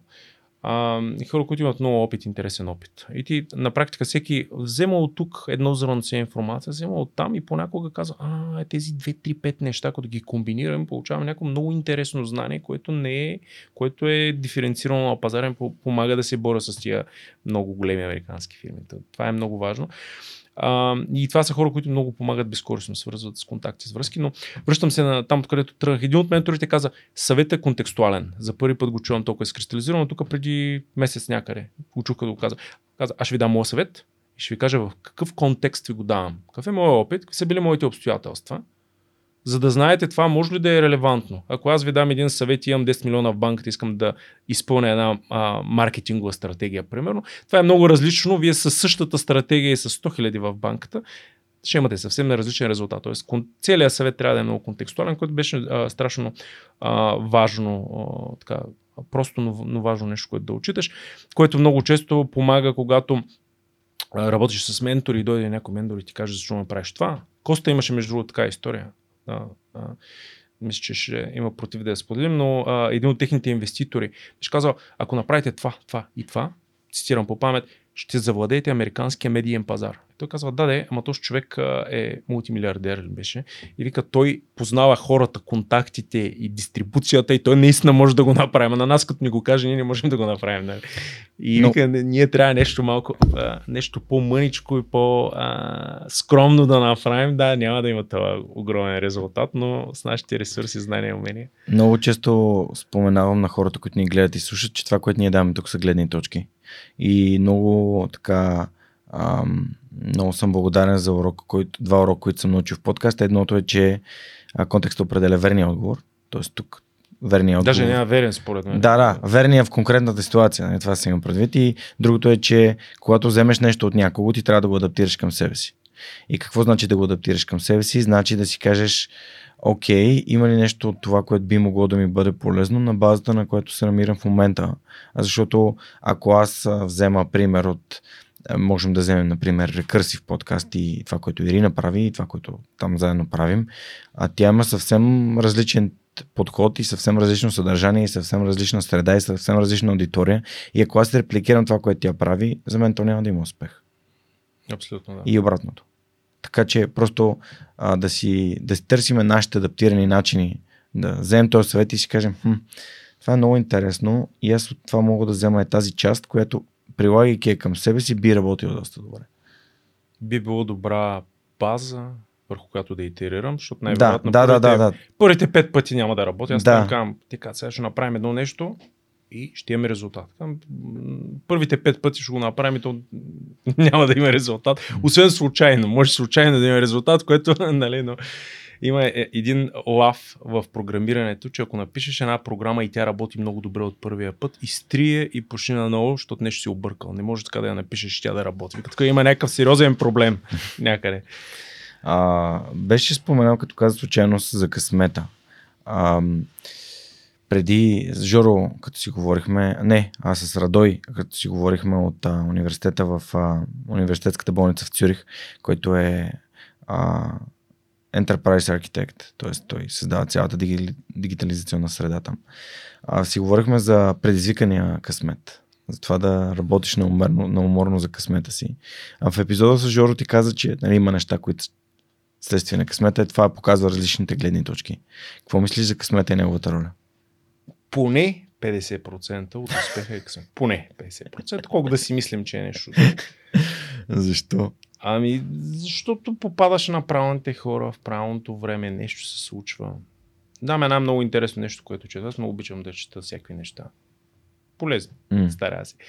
Което казваше, за да успеете в един бизнес, трябва да имате най-добрия екип, най-добрия продукт, най-добрия тайминг, най-доброто финансиране. Но това не ви стига. Трябва пазара да се развие неочаквано по най-добрия начин за вас, но и това не ви стига. Трябва конкурентите ви се прецакат, само прецакат по най-бруталния начин, но и това не ви стига. Нали? Тоест, има много голяма доза а, късмет, колкото и да не си даваме сметка. Това е едното. Другото нещо, както казах, пак ще се върна на това, че а, късмета идва при подготвения ум, американския, а, единия а, лав, нали? Mm. две-три вариации. Но ние до някаква степен можем да подобрим шансовете си да сме, късмет, да сме късметли. Това става с четене, с учене, с усилия. Нали? Както казах, успеха е пропорционален на нашите усилия. Mm. Не е право пропорционален, не е, правиш пет и получаваш пет, правиш петдесет и получаваш три. Ако, не, ако направиш четиридесет и девет, получаваш нула. Нали? Не е право пропорционален. Понякога полагаш страшно много усилия, както ние с нашите заведения и толкова красиво фалирахме. Нали? Не красиво, нали, малко така шугъркотът се казва, но беше така доста грубо а, времето, но а, понякога полагаш страшно много усилия, нещата не се случват. И това е болезнено демотивиращо, но а, отърсваш се и продължаваш, но колкото повече имаше нещо много интересно, че всеки ден ти се конкурираш с себе си. Ти днеска по-добър ли си от себе си вчера? И ако полагаш повече усилия, четеш повече, знаеш повече, а, намериш по-добри ментори, по-добри съветници, ти повишаваш своите шансове за успех. И част от този успех ще изглежда като късмет. Видял си правилния човек, правилния момент, но защото не си спал в къщи, а когато не ти си е ходил пръвно на някакво събитие, си казал, слагам си аз риската и отивам на това събитие, защото въпреки, че съм много изморен, там ще има интересни хора и може би ще науча нещо интересно. Mm-hmm. И това е част от как а, а, създаваме късмет. Как успяваш да продължиш, въпреки, че Ще ти, да, ще, за да ме разбереш въпрос правилно, ще ти го а, очертая и през призмата на свръхчовекът. Как успяваш да продължиш, когато няма успех, когато не виждаш резултат, когато не се получава резултат? Примерно подкаста, той три години се движи абсолютно свободно, право напред. Нали, аз не съм усещал неуспех, то нямаше резултати, за да кажа има ли или няма успех. Просто ми харесваше да го правя. Но как успяваш да пребориш това? Офай да се отказваме, то вече няма резултат. Кога знаеш, че трябва да продължаваш да опитваш и да продължаваш да опитваш? Мисля, че някой може да даде добър отговор на това. Едно, мисля, че е индивидуално, две, второ, не мисля, че има правилен отговор. Ам... Ще дам две истории. Една история mm. е и, и, и, и едно как мисля аз за нещата. Mm-hmm. Едната история да сме тук да си говорим с тебе, че аз не се отказвам. Аз не се отказвам и ще дам а, красива история. Отиваме на море, а, студенти, може би втори курс, и гледаме Мъртво вълнение с моите приятели. И тръгваме да влизаме в водата. Спасителя вика: mm-hmm. Ей ти, смеля навън на моя приятел. И ние казваме: ще отидем двеста метра по-натам, защото няма спасител. Влизаме в водата. Проблем. Не излизаме от водата. И Мъртвото вълнение, значи аз плувам колко да се отдавя. Моя приятел, който смеля, не плува изобщо. По едно време аз съм до брега, защото знам, че не мога да плувам и съм си заминал, ако нещо се обърка, и стоя до това. Mm-hmm. По едно време се обръщам, виждам моят приятел, който не може да плува, че е влязал и, и му е до тук водата. Тя го е дръпнала неусетно, mm-hmm. той вече не може да излезе. Той маха с ръце, обаче не може да се мръдне. И аз как не мога да плувам, влизам да му помагам заедно с още едно момче. Държим го известно време над водата, обаче по едно време вече не мога, той почва да те дави, mm-hmm. да те дъл... потопява, нали, mm-hmm. инстинкта за самосъхранение, и се, нали, дърпаме и той изчезва по едно време. И аз плувам към брега, обаче брега се отдалечава. Плувам максимално бързо към брега, но брега продължава да се отдалечава и викам: Бояне, глупак такъв, винаги се смял на новините, две момчета влязоха в морето и умряха. Каже ми, като не мога да плува, да не влизат в морето, е. А пак сега ти си то стапак. Втора мисъл, която ми минава през главата: Бояне, ти имаш хиляда лева в банката, що не ги изяде, бе? Тапак такъв, еми сега ще си потънеш с тях. За щастие, пак хората, оказва се, че имаме един умен приятел, който вместо да влезе с водата с нас, стои на брега. Вижда какво се случва и бяга при оне същия спасител и ми каза: моля ти се, вика, моите тапаци е там, ще се отдават. И Боян плува, обаче много силно течение. Mm-hmm. И викам: абе, Боян, е две минути и си умрял. Обаче викам: да, ама Боян е такъв, дето не се отказва. Две минути, ще ги направим пет. Значи няма са две. И Боян драпа, мрапа там, мъчи се, викаме, и тук не излежа добре нещата. И по едно време, докато съм мъча с цялата работа, се появява един джет. Джет, значи он е извикал спасителя, от някъде докарали джет и наварят с джет. И аз се фащам за джета, ама той джет не е направен да спася хората. Някакъв джет, те са го намерили там да си карат, то няма за къде да се mm-hmm. фанеш. Както няма за къде да се фанеш, се фащаш за където такова и тавлачи към това. Само с джет могат да изкарат навънка. Аз се изтървам от джета, джет се връща и не изкарва. Изкарват, на, добре. И а, та история за щастие е с хепи енд. Отиваме ние, бягаме при другата малка група от приятели, които останаха на една хавлия и така: тук е мъртво течение, умните хора, вика, ние няма влизаме в водата. Ние се разделихме на две групи mm-hmm. и посредата това свободния електрон, дето го прави работата. И викаме: момчета, викаме, много зле стана. Те викат: да, бе, тук чухме някаква линейка да мина. Викаме: тъпаци, тая линейка за нас, бе. Нали? Не. За щастие се оказва, че единия спасител влязал и изкарал смелия. Някак си успял, той беше син, ама е така като твоята буза беше. Така, такъв толкова син беше, като го изкара. Обаче го спасиха. А, страшна история. Но много дълга история, но а, като цяло аз го нося в себе си. Абе, никога не се отказал. А че докато движим, се борим. Mm. Като спрем да движим, продължаваме се борим, ама с котрето, нали? Що не можем на цяло. А, и това за успеха, нали, а, просто... А, падаш, ставаш, падаш, ставаш, се опитваш. Това е едното а, като история. Малко дълга. Връщам се на, на другото нещо е, ако нещо гори отвътре, имам един приятел, той казва: ами а, пари от хоби не се правят. Ако правиш нещо, което ти е интересно за подкаста, искаш да го направиш за хората, гледате някакви хора, обаждат и си казват: това научих две неща, те ми промениха живота. Ти се кеф, ще го правиш. И продължаваш да го правиш, защото ти е кеф, защото ти е хоби. Вариант едно. Вариант две, казваш: хм, аз искам да имам платформа, която да достига и да променя човешките животи. Хоп, в добрия случай към по-добро. Това целим. Какво да променим в подхода, Така че да стане по-успешен, да видим някакви метрики. Хора, които го гледат, хора, които го лайкват. Нали? И, и това е не, нещото, което продължава да ти движи. Най-често комбинация от трите. Тъпи упорит. А, имаш нещо, което е нали, над това да го направиш чисто успешно, нещо да допренесеш на обществото. Mm-hmm. Поне аз нали, мисля, че има хора, които искат да, да дадат на другите хора, които искат да вземат. Наскоро, съвсем наскоро попаднах на тезата за givers and takers. Има mm-hmm. ни по средата. Нали, ти си гиваш, ти искаш да даваш, да помагаш на хората, аз съм по същия начин. Същия Васето, същия Боги Балкански, те са хора, които казват, аз съм постигнал тук и съм тук, в този стол, защото много хора са им помагали. Макар и малко, как мога да дам на следващите да са успешни белки? Да, да всъщност ето тук е един много интересен, една много интересна гледна точка, един съвет. Ам, колкото пъти хората са ми казали, че трябва да измисля начин да го монетизирам, за да може да го направя по-успешен този подкаст, толкова пъти съм казал, че той ще се монетизира сам. Това е като се едно да си в морето и да кажеш, аз сам се науча да плувам. Нали, нямам нужда от помощ. Но наистина, истината е, че просто дойде един джет и ми казва, мен ми харесва тук, че се пробваш. Така че даваш, даваш пример на другите, че трябва да се опитват и ще ти помогна. А това беше нали, момента, в който аз си казах, окей, значи има хора, които... Много важно е да правиш неща.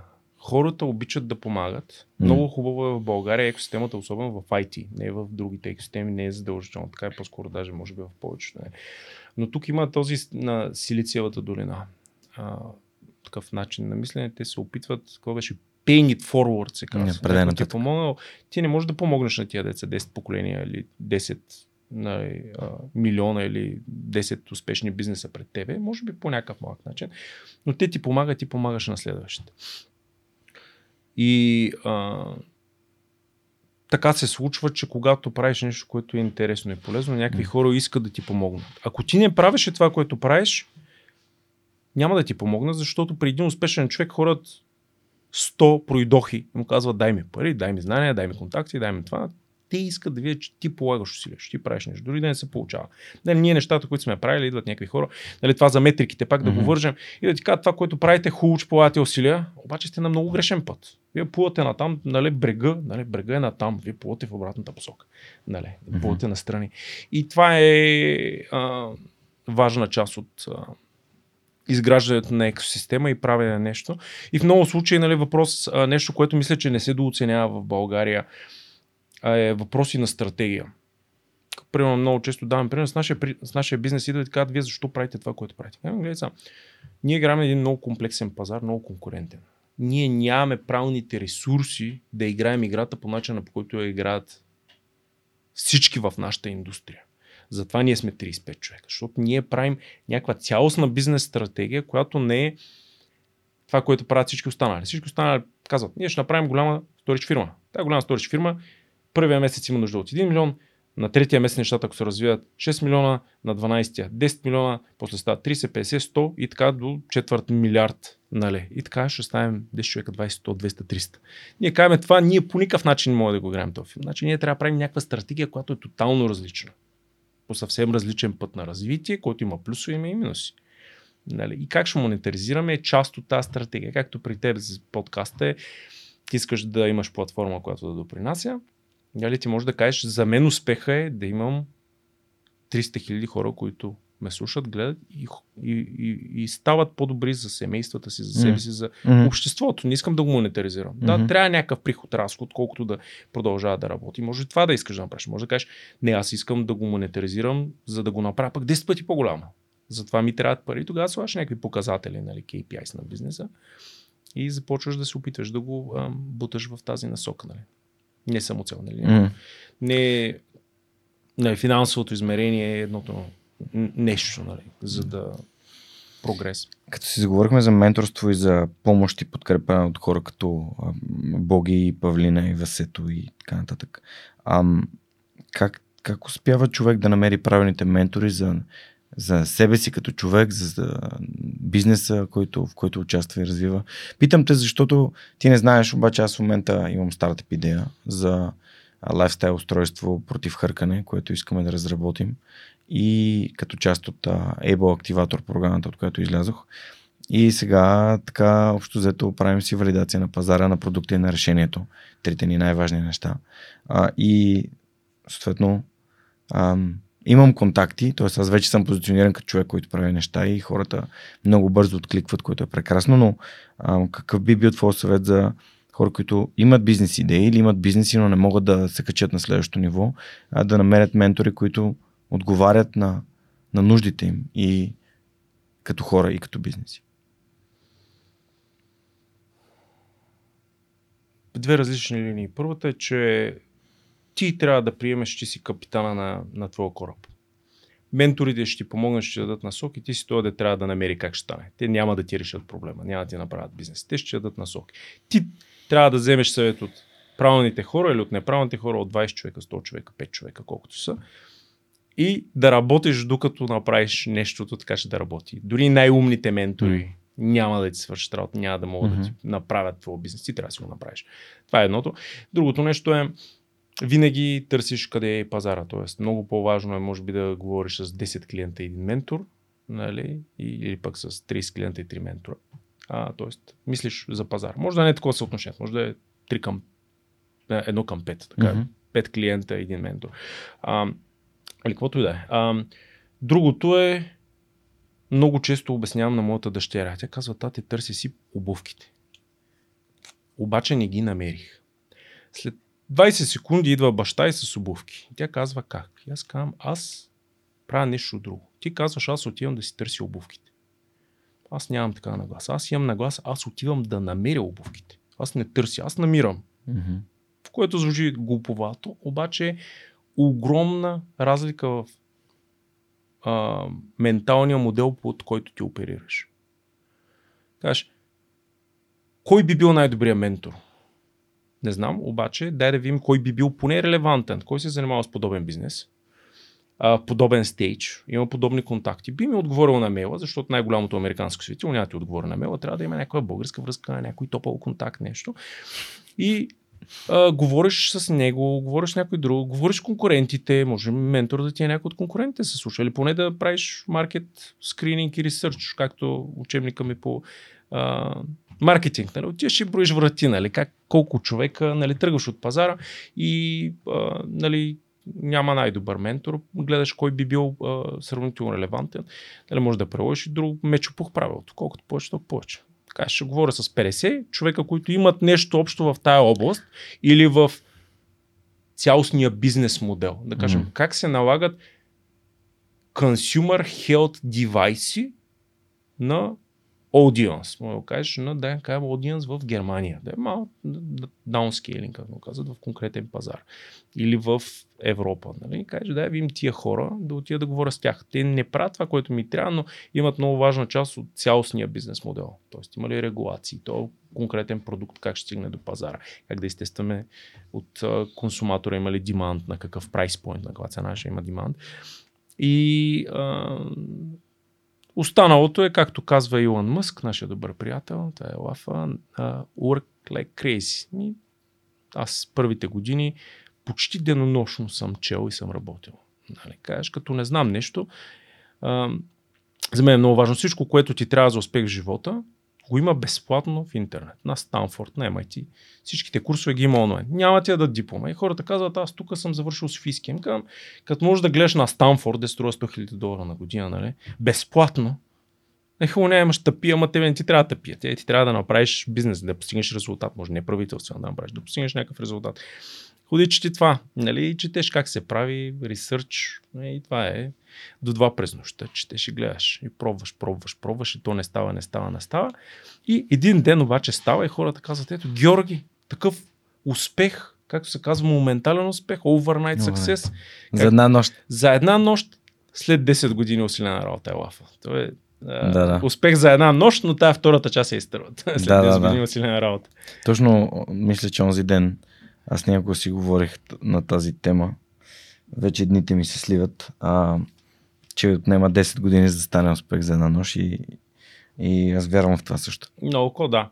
Значи има един момент, който правим грешка, която аз съм допускал, че по едно време пък ам, влизаш в другата крайност. А, прегаряш. Съответно трябва да има някакъв баланс. Трябва да от време на време да си научиш и да а, се възстановяваш психически, ментално. А, има моменти, в които просто се задръствам от толкова, толкова много информация. Mm-hmm. Повече по едно време, той мозъкът ти спира да, да, да обработва, спира да мога да я поема даже. А, и това също е важна част. Нали? А, много обичам а, лафа, че то не е като спринт, а правенето на бизнес е като маратон. Това, което повечето хора не ти казват, е, че е спринтиращ маратон. Хем бягаш на макс, хем бягаш десет години, нали? Тоест не е не спринт, не маратон, но трябва от време на време да се научаваш, нали, да вземаш, а, ам, така да си почиваш а, или да намираш някакви начини да, а, ти как да реалцираш, да си а, напасваш картината. Нещо, което... Ами аз като цяло, може би се уча още, не съм толкова бях влязъл в едната крана. Хората имаме а, често така да... склонността, като тръгнеш в някаква насока и малко да залиташ в някаква насока. И аз, може би, твърде много а, се бях фокусирал, преработил. Много интересно, един наш друг ментор, който ни каза: момчета, вие направихте бизнес, който не е голям, но прави пари. Тук трябва да спрете да правите всичко, което правите. Ма всичко. Защото това, което ви е докарало до тук, вие няма фалирате, ще платите тока, не като в ранните дни. Значи това, което го правите, то няма да ви донесе до много по-висока. То е такава крива. На вас ви трябва друга крива. Значи ви спирате да правите това, което правите, правите, почвате да мислите как да направите нещо друго. Нали? Ние залитаме и чат-пат, поне като концепция се опитаме да го спазваме, не винаги го екзекютваме добре, но като цяло много мъдра мисъл.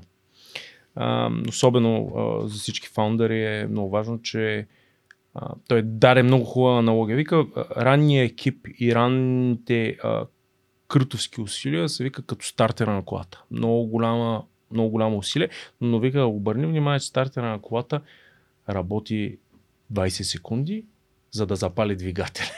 И с двигателя ходи от София до Варна. Вика, не е ви като на стартер сте тръгнали от София до Варна, извиня, от София до Бургас, да кажем, и на Стара Загора ще чуете, що стартера ви се е запалял. Много интересно как а, има и чисто човешки елемент, mm. а, къде са границите на хората. Та, аз като цяло не ми остава твърде много време, но с а, семейството, хора на планина, много-много редки случаи, един път годината, може би на море, но долу-горе, така, на, на микро, а, учи се на микро да разпускам. Добре, прекрасно. А, и понеже имаме едни приятели, които и те са а, до, доста успешни в тяхната сфера, SMSBump, а, и от техния екип изпращат въпроси за, за гостите на Свръхчовекът. Аз ще си позволя да мина към техните въпроси. Първият въпрос е от Румен. Как могат да бъдат по-зелени и по-екологични сторидж и клауд услугите? Правите или планирате ли нещо в тази посока?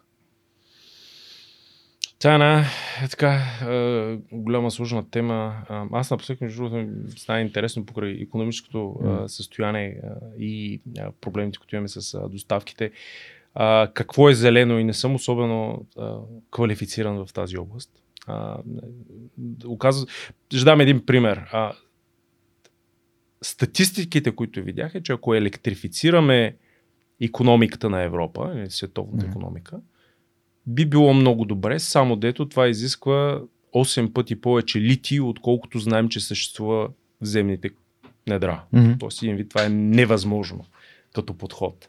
Uh, и виждаме от Европейската комисия, мисля, че бяха някакви uh, институции, които почват да рекласифицират ядрената енергия, зелена ли, не ли зелена, кое е зелено, колко е футпринта на тия панели всъщност, mm-hmm. uh, колко uh, стандартно ойл и въглища се инвестират, което uh, сложна тема. Тоест от наша гледна точка ние по-скоро играем на софтуерното ниво и нашите клиенти, примерно, мислят повече за това, защото те са консуматорите с, на, на, на ток. Нали? Снимките на котки, за да ги такова, те някой ги съхранява и консумира много ток, основно в дейта центровете. А, голяма част от нашите клиенти правят а, неща или да а, захранват със зелена енергия. Като mm-hmm. пак казвам, като заровиш малко в темата, почваш да се чуеш колко, а, какво се репортва а, като зелена енергия. Статистиките имаше стар лав. Ако половината народ яде свинско, другата половина зеле, средностатистически народа яде свинско с зеле, много зависи ти от коя половина си. С зелената енергия в Германия е много хубаво соларите, обаче преработката на металите, които изискват правенето на соларите, остава в Китай и там репортваш много горение на въглища за преработка на а, материалите, които трябват. В а, а, Германия казваш, тук е много зелено, като погледнеш глобалната картина, е въпрос, нали, дали всъщност такова. А, тоест, определено не съм особено квалифициран, но виждам някои от нашите клиенти, които ползват зелена енергия, позиционират а, техните услуги в региони, които са по...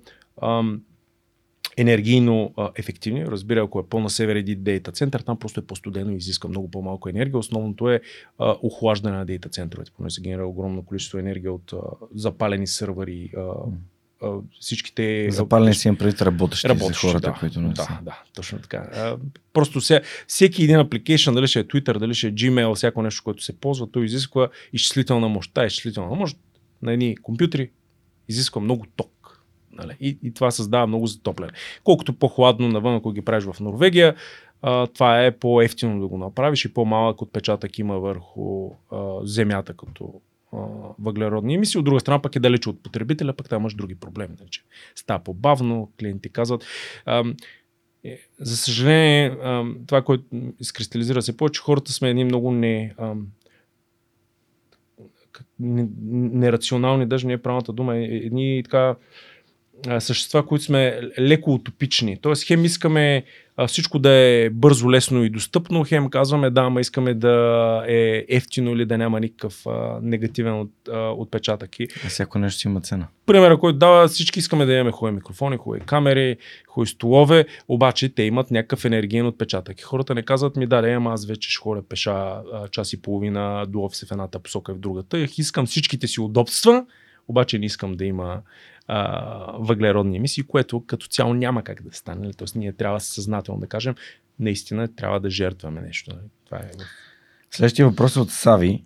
Имате ли повече търсене на услуги поради ен еф ти манията? Не, при нас няма никакво значение. Не, ние сме... Дам пример, а, за мен е... Ние сме, така го кажа, в по-реалната икономика. А, тоест при нас... А, банки, самолетни неща. Казвам следното нещо. Ако утре изчезне Фейсбук, лошо, няма може да гледаш снимки на котки. Нали? Ще има доста проблеми, разбира се, но това не е като да изчезне половината банкова система. Нали? Когато няма да можеш да отидеш и купиш хляб, няма имаш ток. Нали? Ти просто... а, ние сме много по-близо до тая по-реалната част на икономиката и а, голяма част от а, това, което се случва примерно на криптопазара на ен еф ти нямат а, mm-hmm. особено отношение към нас. Добре. И не ги разбираме. Нали? Ние сме... Супер, следващият въпрос е от Мария. А, как се гарантира сигурността в новата реалност на хакерски атаки предвид войната? Аз всъщност съм експерт по security, понеже това е сам по себе си е цял океан, но впечатлението ми, че винаги е основния най-несекюр момент са винаги хората. Тоест обучение. Single point of failure. Single point of failure, да. Винаги най-често се случва човешка грешка. Някой някъде. Естествено има много други начини технически, mm. но голяма част от тях експлоатират а, човешко невнимание, човешка забързаност, нещо. А Димитър пита дали работите с правителства и ако да, какви са основните разлики между публичния и частния тип клиенти? А, за момента не работим основно с правителства. Да, като цяло, така на око, защо не работим? По по-бавно, по-трудно и две, може би, още не сме достатъчно големи. Mm. Трябва да, наистина, да работиш с правителства. Аз мисля така, когато започнеш да правиш малък бизнес, работиш с едни малки клиенти. Ако станеш голям бизнес, работиш с големи клиенти. Ако станеш много голям бизнес, работиш с най-големите фирми. Ако станеш още по-най-голям бизнес, работиш с правителства. Те са по някакъв начин, особено там с американското и другите един куп големи служби, нали, които имат и обработват поне в сториджа огромни обеми данни, нали, там. Mm. Не е лесно да работиш чисто за дори security compliance чекове да минеш, имат изисквания. Ти трябва да си американски гражданин, хората, които доставят услугата, да са ето от тези университети, били ето там, минали ето тези психопрофили. Нали? Сложно, сложно нещо. А Митко пита, кой е най-сигурният начин за съхранение на информация в днешно време? В смисъл съхранение си им пред сторич, нали? Дигитално съхранение, подозрение. Да, това пак е да, да, много зависи за какъв тип информация, пак зависи от контекста. Дали е лична, дали е бизнес. В, в съхранението на данни има а, голямо... А, както в повечето неща в живота, всъщност а, имаш няколко основни параметра. Колко е важната информация, а, съхраняваш я от какво?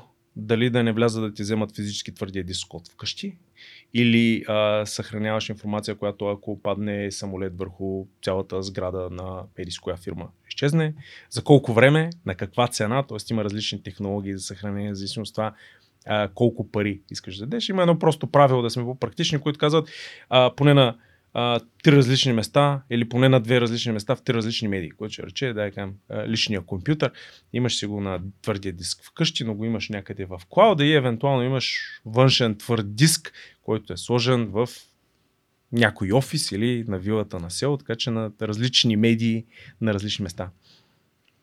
И последният въпрос е от Ели. А как се отразява икономическата обстановка във вашата сфера? Ами, нашата икономическата обстановка се променя толкова бързо, че този въпрос, ако го раздаваме през три месеца, ще има съвсем различен отговор. А, т.е. в началото на пандемията бяха едни проявленията, в средата на пандемията бяха други, последните три месеца след войната в Украйна са а, четвърти, разрастваща се инфлация с, с следващите три месеца ще е друго. А, а, като цяло бих казал за нас а, сравнително неутрално а, като цяло. Т.е. има а, неща, които са а, така, са посочни с нашия бизнес, т.е. помагат ни. Има неща, които са срещу положни и, и такова. Като цяло, долу-горе в момента а, при нас а, добре се навигира в тази обстановка. Супер. А, благодаря на колегите от SMSBump за страхотните въпроси. Благодаря на теб, че им отговорихме. Знаете, ако искате да имате възможност да зададете въпроси на моите гости, един от начините е да видите отворените позиции в сайта на Yotpo SMSBump или на JobBoard and DFBG. А, разбира се, компанията се разраства и търсят не само технически специалисти и съвсем наскоро откриха страхотен нов офис, а, буквално до Парадайс Мол в София, на който бях поканен на откриването и беше наистина много готино и вдъхновяващо за мен. А, надявам се, че както и аз пожелах, до година ще отворят и горния етаж, т.е. ще продължат да се разрастват. Те са част от Yotpo, компания с пазарна оценка доста над един милиард долара и правят развоен център на продукта SMSBump в България, т.е. още една страхотна продуктова компания. Здравейте! Прекъсваме подкаста за кратко, за да можем аз и Георги Спасов, един от основателите на LimeChain, да разгледаме следващия въпрос, свързан с блокчейн и да му отговорим. Благодаря ви! Здравей, Даш! Имаме нов въпрос, свързан с данъците и блокчейн технологиите. Как си днес? Супер съм днес. Нямам търпение да чуя въпроса. Какви данъци има за крипто? А, супер. Значи тук трябва да сложим контекст. Предполагам, че се пита за България. Ам, сега, ние тук с теб трябва да кажем, тук това не са финансови съвети, консултирайте се с вашия счетоводител. Ако нямате ваш счетоводител, Lime Accounting, свържете се с LimeChain, ние може да ви помогнем с данъците и така нататък. Какви, какви данъци има? Ам, значи, има теоретичен и практически отговор на, на, на този въпрос. Теоретичният въпрос е стандартният данък, който е данък качалба, който трябва да се, да се изплати върху качалбите, които си, които си, които си направил. Които ти можеш всъщност да нямаш, нямаш печалби, можеш да си на загуба, можеш да си инвестирал на дадени пари и след това самата криптовалута или криптовалутите, в които си инвестирал, те да са отишли надолу и всъщност ти да си на загуба. Тогава пък, знаете, не се, не се дължи данък печалба на загубата. Но практически какво се, какво се случва, все още поне в България е сравнително доста трудно да убедиш, докажеш и представиш доказателствата, че ти си на загуба. И стандартно до този момент какво се, какво се прави на практика, ами всъщност на, на, на, на всичко, което ти си, а, как да кажа, извадил като пари през централизираните ексченджи, ам, през обменните бюра, централизираните обменни бюра, него общо взето се, си подаваш данъчна декларация и си плащаш десет процента. Просто защото е много трудно да докажеш с всичките движения на пазара какво се е случило, кога точно се е случило даденото нещо и че ти си всъщност на загуба, не си на, не си на печалба. Така че практически се плаща десет процента всеки път, когато извадиш някакви пари върху тия пари, или когато стане да, а, време за подаване на данъците. А, на практика би трябвало да може и да не е всеки път, но за момента все още е така.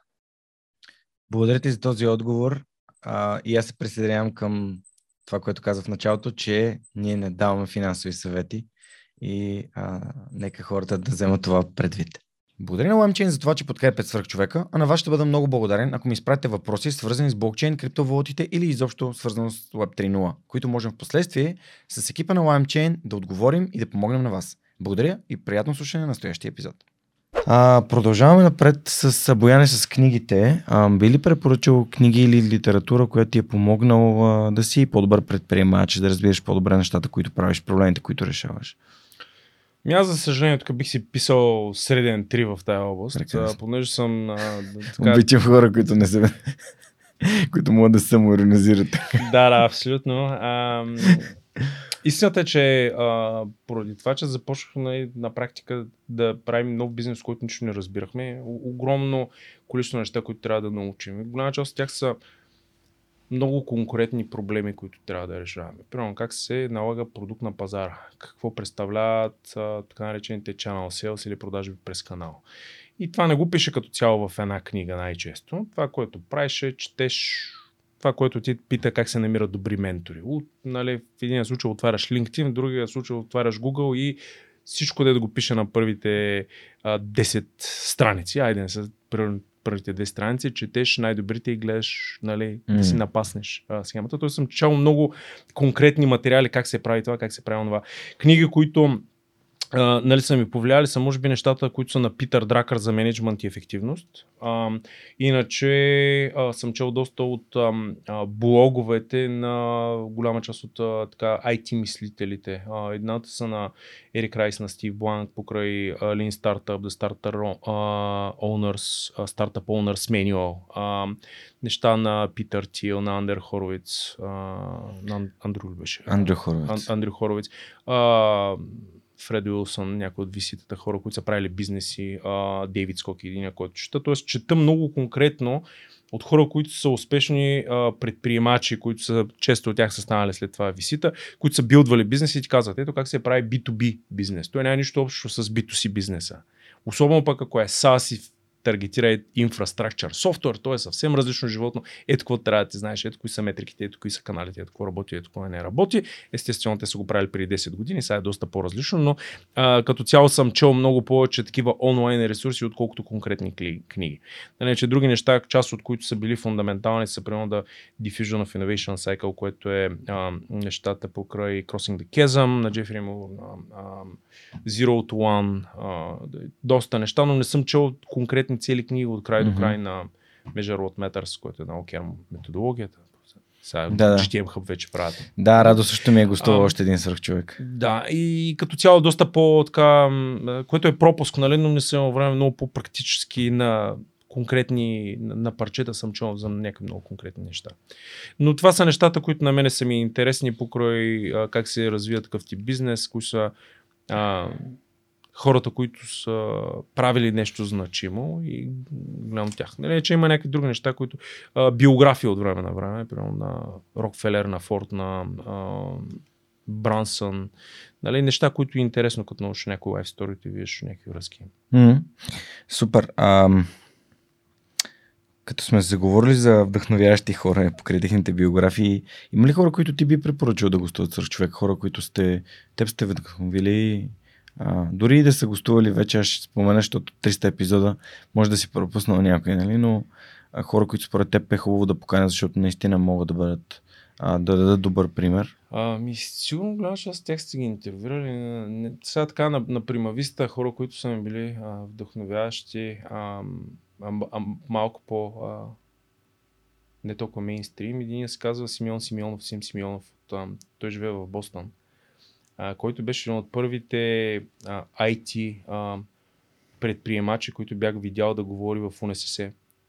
Uh, имаше лекция него в УНСС, тя беше за студенти на УНСС, аз хич не бях от УНСС, обаче хич не смятах това да ме спре, отидох и този човек, нещата, които говориш, бяха out of our world, бяха тотално, аз стоя и гледам, записвам много.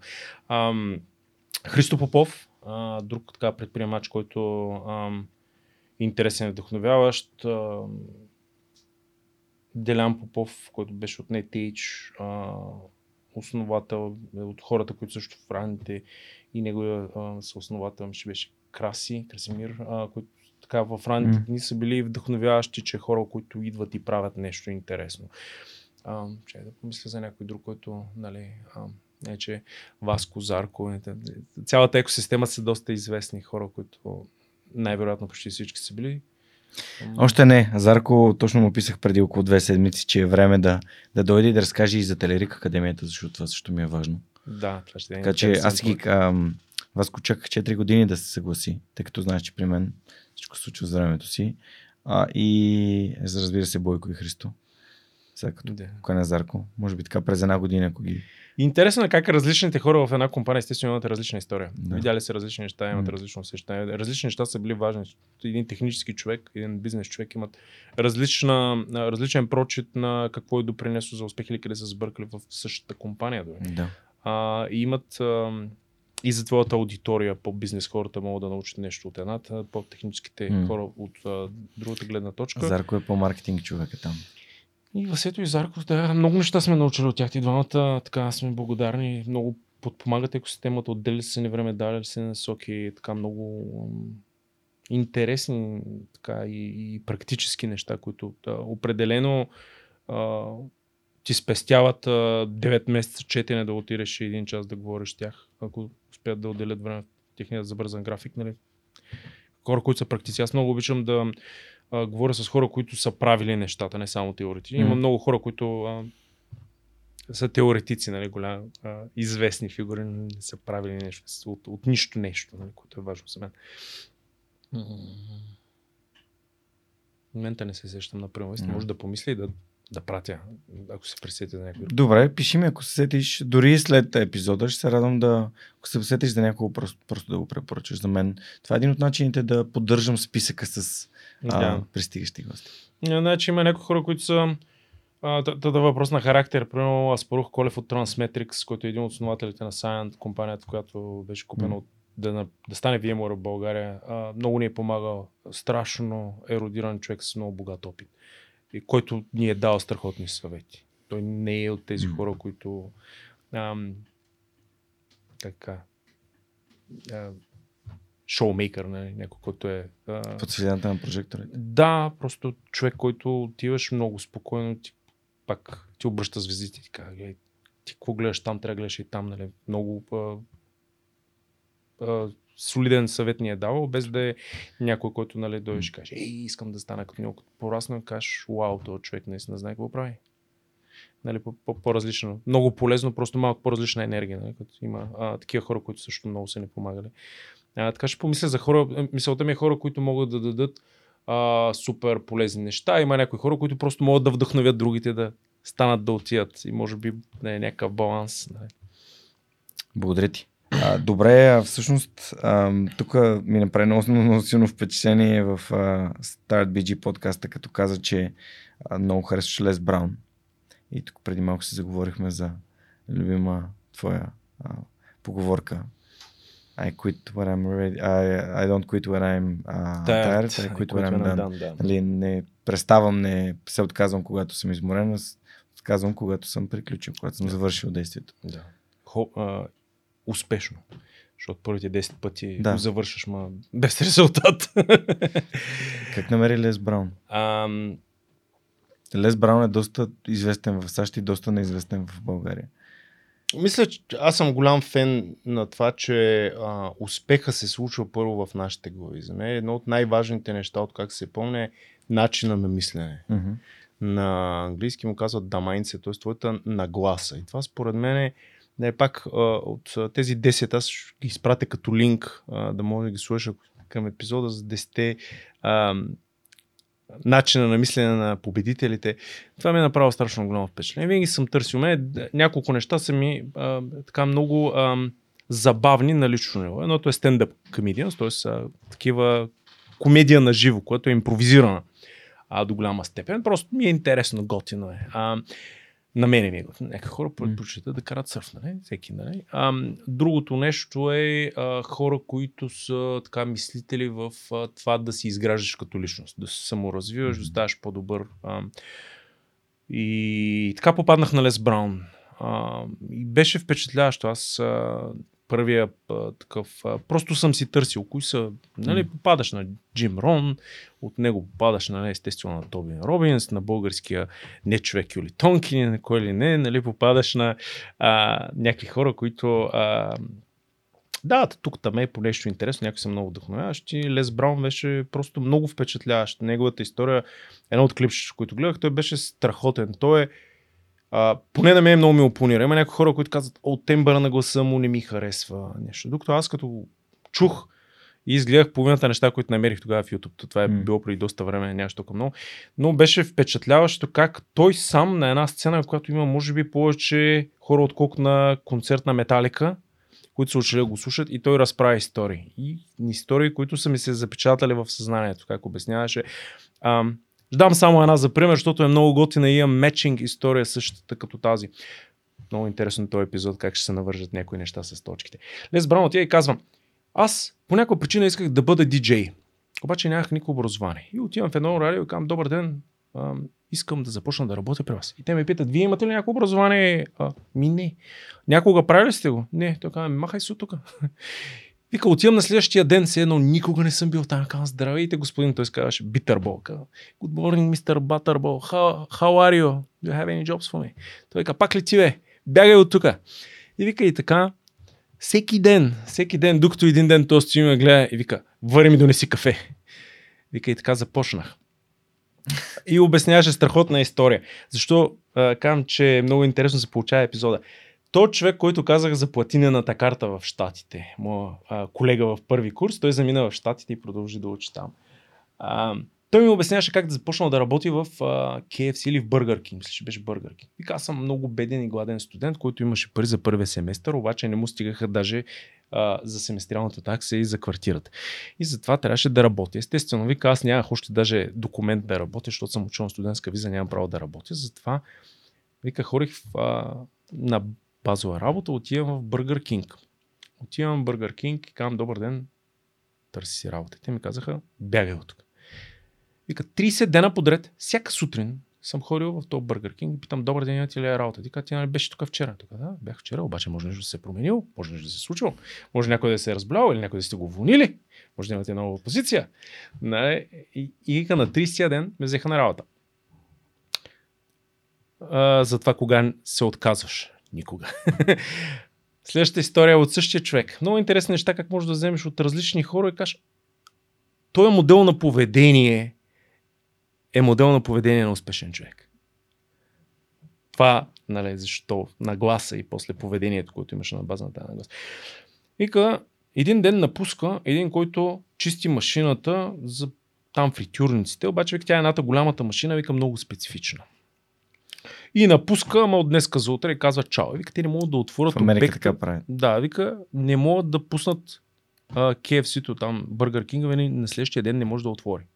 И менеджера на смята, вика, какво ще правим? Вика, това си фърли шапката и замина утре, как ще отворя? И това моя колега каза, я ще изчисти, аз ще почна да го правя това, обаче ти ще ми дадеш повишена заплата, защото това взема повече пари от мен. Той каза, ма как, ти нямаш тренинг? Той каза, аз съм от България. Аз го гледам трети месец как я чистита с машина и мога с затворени очи да я изчистям. Той каза, ама ти не си тренирал, как знаеш? Той каза, и гледам и се уча. Вика, то не е толкова сложно, само че трябва някой да внимава и да полага усилия. Вика, почнах да я чисти и след известно време беше станал, нали, менеджер на а, този обект. А, и пак малки неща. Гледаш, уш, а, стараеш се, полагаш усилия. Като сме се заговорили за това, а, всъщност нашите домакини от аула точка би джи а, правят професионални обучения за различни софтуери на български език. А, и те имат един въпрос. Какво правиш, за да развиваш своите професионални умения, Бояне? Най-важното практикувам. Това най-много учи, защото всичко останало е теория, но живота учи с а, сопата. Нали? Правиш нещо и бързо разбираш става ли, не става ли. А, останалото е а, много четене. На моята нагласа е всичко, което някой някъде е измислил, почти винаги го има безплатно в интернет. Нашата работа е да го намерим. Не търсим, намираме. Не знаеш как се прави нещо, нали, намираш. Естествено, много помага, вместо да примерно с самолекуваща таблиза, да отидеш при специалист или при ментор, той да ти каже как стават нещата, но ако го нямаш а, това, а, четеш, пробваш, мислиш и така постоянно, но основното е а, четене, понякога някой курс, mm-hmm. а, разговори с а, ментори, разговори с а, колеги, а, в смисъл а, други предприемачи, които са в а, други сфери, но примерно там прозаичен пример. В България няма хора. Как намираш хора? Отиваш, говориш с три основателя на фирми, те са в различни домени, някои от тях може да са направили бизнес в а, неправителствения сектор, другите може да са направили а, заведение под сградата и ги питаш вие как такова. Те са, да, и те са доста различен профил хора, но кажеш, а, е, тая идея е много интересна, как не съм се сетил за това. Това е готино. И го пробваш, то не работи, обаче две итерации по-късно почва да работи и така. Супер, благодаря ти.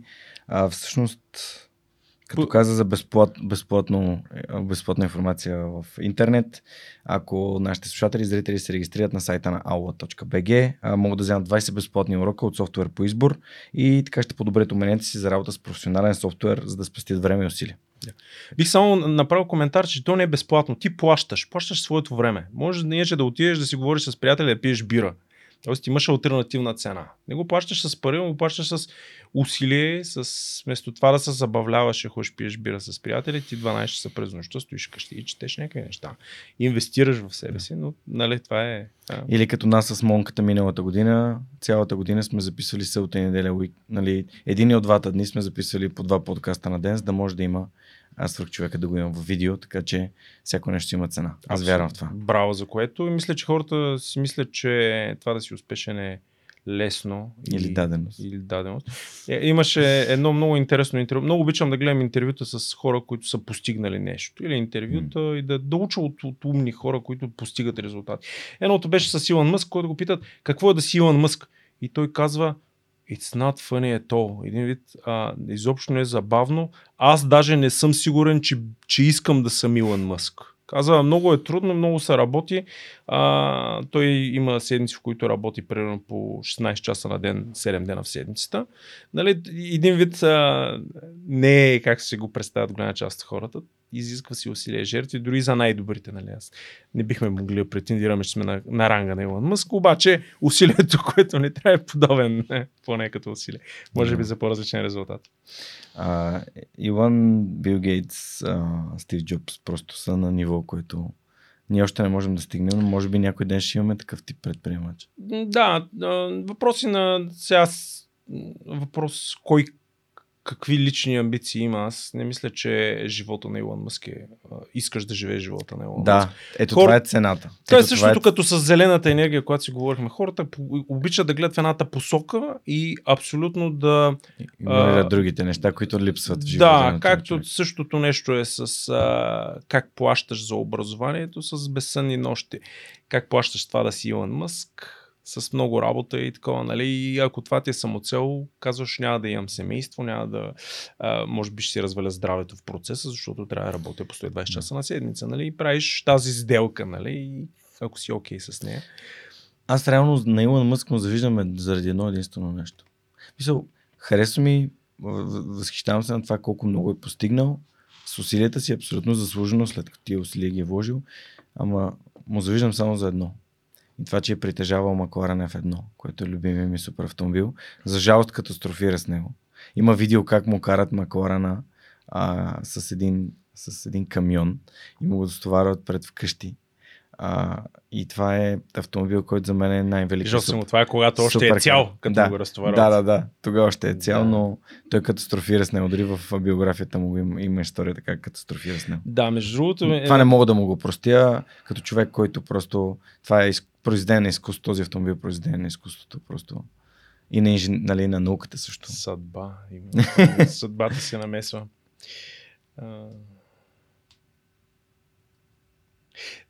Като каза автомобили, а, моите любими са други, Макларена не е лош. Mm. Той има двигател на Бе Ем Ве, аз за това. Ah. дванайсет цилиндров, позлатени за колектори а, и е триместен. А, така, старата. Аз съм фен на, от тия наистина бързите на Кьонинсек. Mm. Всичко, което не си го чува, е най-доброто. StorPool, Кьониксек. Работите с тях? А, а, не, okay. просто, yes, просто uh, okay. нали, голяма част от хората разпознават скъпи часовници. Yeah. А, Rolex. Rolex струват двайсет до трийсет хиляди долара. Нали. Истински скъпите часовници, никога не си ги чува и почват половин милион, един милион. Нали. Като тия спортните колини, Porsche и Ferrari по триста хиляди, има и деца два милиона, три милиона, пет милиона. Нали, които са доста по-бутикови, са mm-hmm. а, такива а, арт, изкуство са, но нали, а, просто съвсем друго нещо. Mm-hmm. А, бях чел, а, в един вестник попаднах на една много интересна статия на господин български, който се казваше, мисля, че Деси Попов Петров преди много години, си го бях изрязал.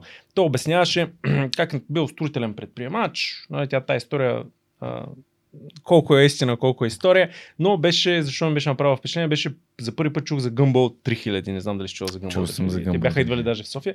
Той беше първия българин, който отива там. И ми се стори супер интересно. Това е едно рали с супер скъпи автомобили. Рали с супер скъпи автомобили и съответно хората, които пък ходят там, са супер интересни, повече са така забавни ексцентрици с възможности, но показваше, обясняваше за кой беше ми така, ме просто ми каза и гледай какви неща има в света.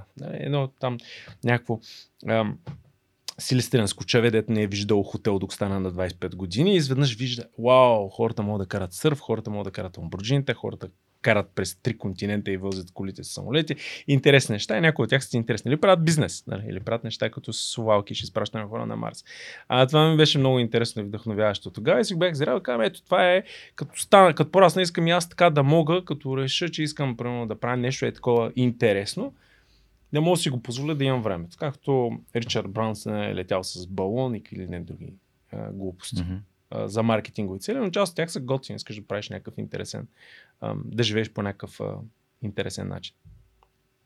Супер. А, благодаря, че го отбеляза. И като каза за тези, които по-скоро са а, ексцентрици, някакви супергерои би ги нарекал аз, защото да, защото просто техните възможности са съвсем различни. А, Да те попитам един друг въпрос, който а, друг гост на подкаста, доктор а, а, Поповска, ми каза, че може би е интересно да чуеме каква суперсила би искал да имаш, какъв супергерой би искал да бъдеш. Мисля, истински супергерой, не е суперсила, просто да можеш да продаваш по-добре, ми нещо, което е ам, хм. Да кажем, ненаучно възможно. Ненаучно възможно. А, ми... Нещо, което... А... Мислял съм си какво е важно за мен, какъв искам да оставя света и съм становил какъв искам да бъда. Аз съм становил, mm-hmm. че съм човек, който иска да прави добро. Mm-hmm. Не, независимо от човек, дето иска да стане много умен, красив и богат. Това лошо няма, ама нали, искам да правя добро. Ако им... може да имам една супер сила, бих искал да мога да направя свят, в който ам, хората имат достатъчно храна и а, няма глад, а, съответно има много по-малко войни, няма войни и престъпност, просто защото ам, тези битови неща са решени. Голяма част от престъпността, войните, конфликтите са на база на някакви ресурси. Ако хората, не, нали, голяма част от кражбите са на база на това, че хората не могат просто да имат достатъчно а, храна. Mm. Това би бил един много по-красив свят. Свят, в който хората ще могат да правят, а, някаква част от хората ще могат да правят а, страхотна медицина, страхотно изкуство, а, страхотно красиви неща, защото няма да има пререкания, няма да има глад. Това е, mm. поне за този а, етап на развитие на човешката цивилизация, тотална утопия. Но това е, ако имах една а, супер сила, нали, бих направил нещо такова. Добре, аз тогава ще те предизвикам с един друг въпрос. Ако приемем, че е истина, че най-здравите дървета не растат там, където е най-плодородна почвата, където е най-силен вятър. А това, което мислиш, че би било полезно за човечеството, би ли било наистина полезно за човечеството? М- нямам идея. Нямам идея. А, много често това, което си мислиме, какво беше Дъстин Дълин, т.е. ние си мислиме едно нещо, обаче истината е всъщност, че е друга. Може да mm-hmm. се окаже, че е ефекта на пеперудата. Ако направиш това, че се окаже нещо друго, че се чупи, нали? Mm-hmm. А, не знам, просто аз имам така от доста а, беден и скромен а, такава среда.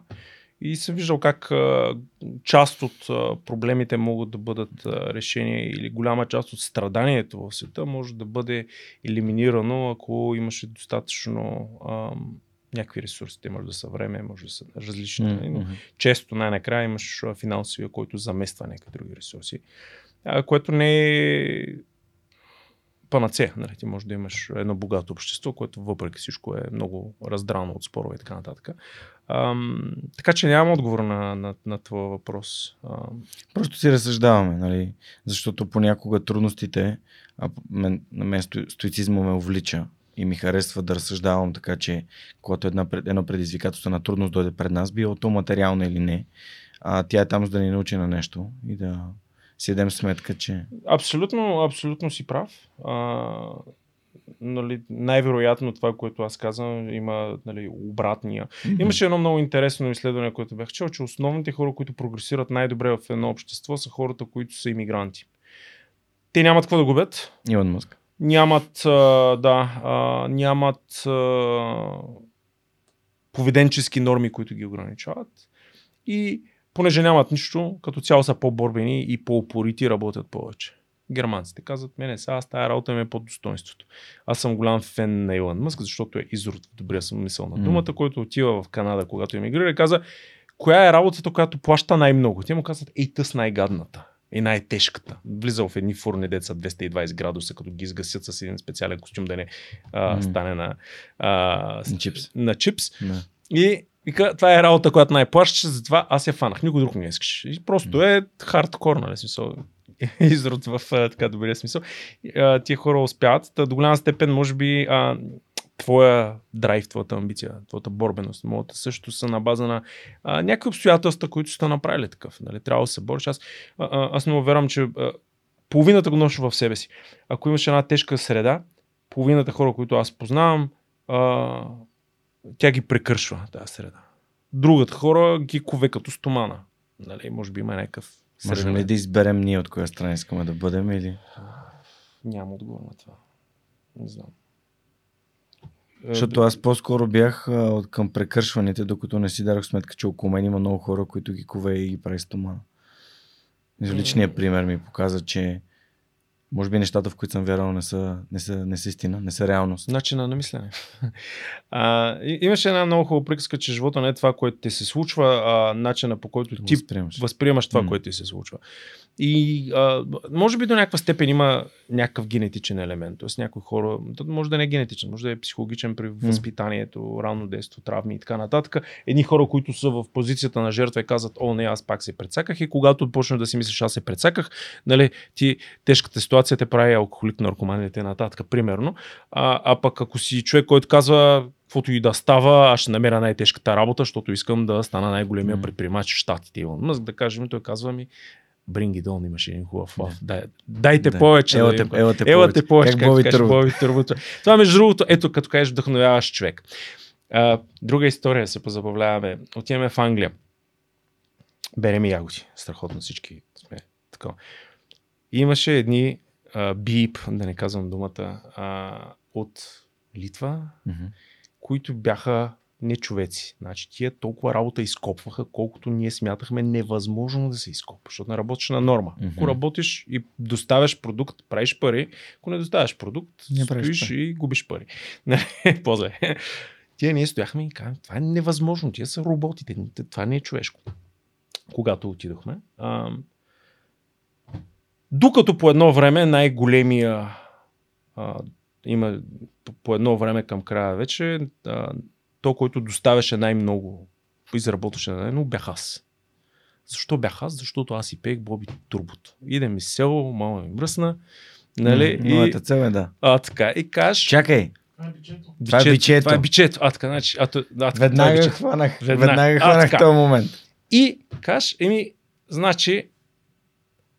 Ела те повече. И тогава, с, понеже то там е конкурентна среда. Или те те окраждат, защото те те пускат в едни там улей, пашкат на състезание. Да, и връщаш. Или те и... минават пред тебе и убират всичко, и ти стоиш и се чуеш какво става.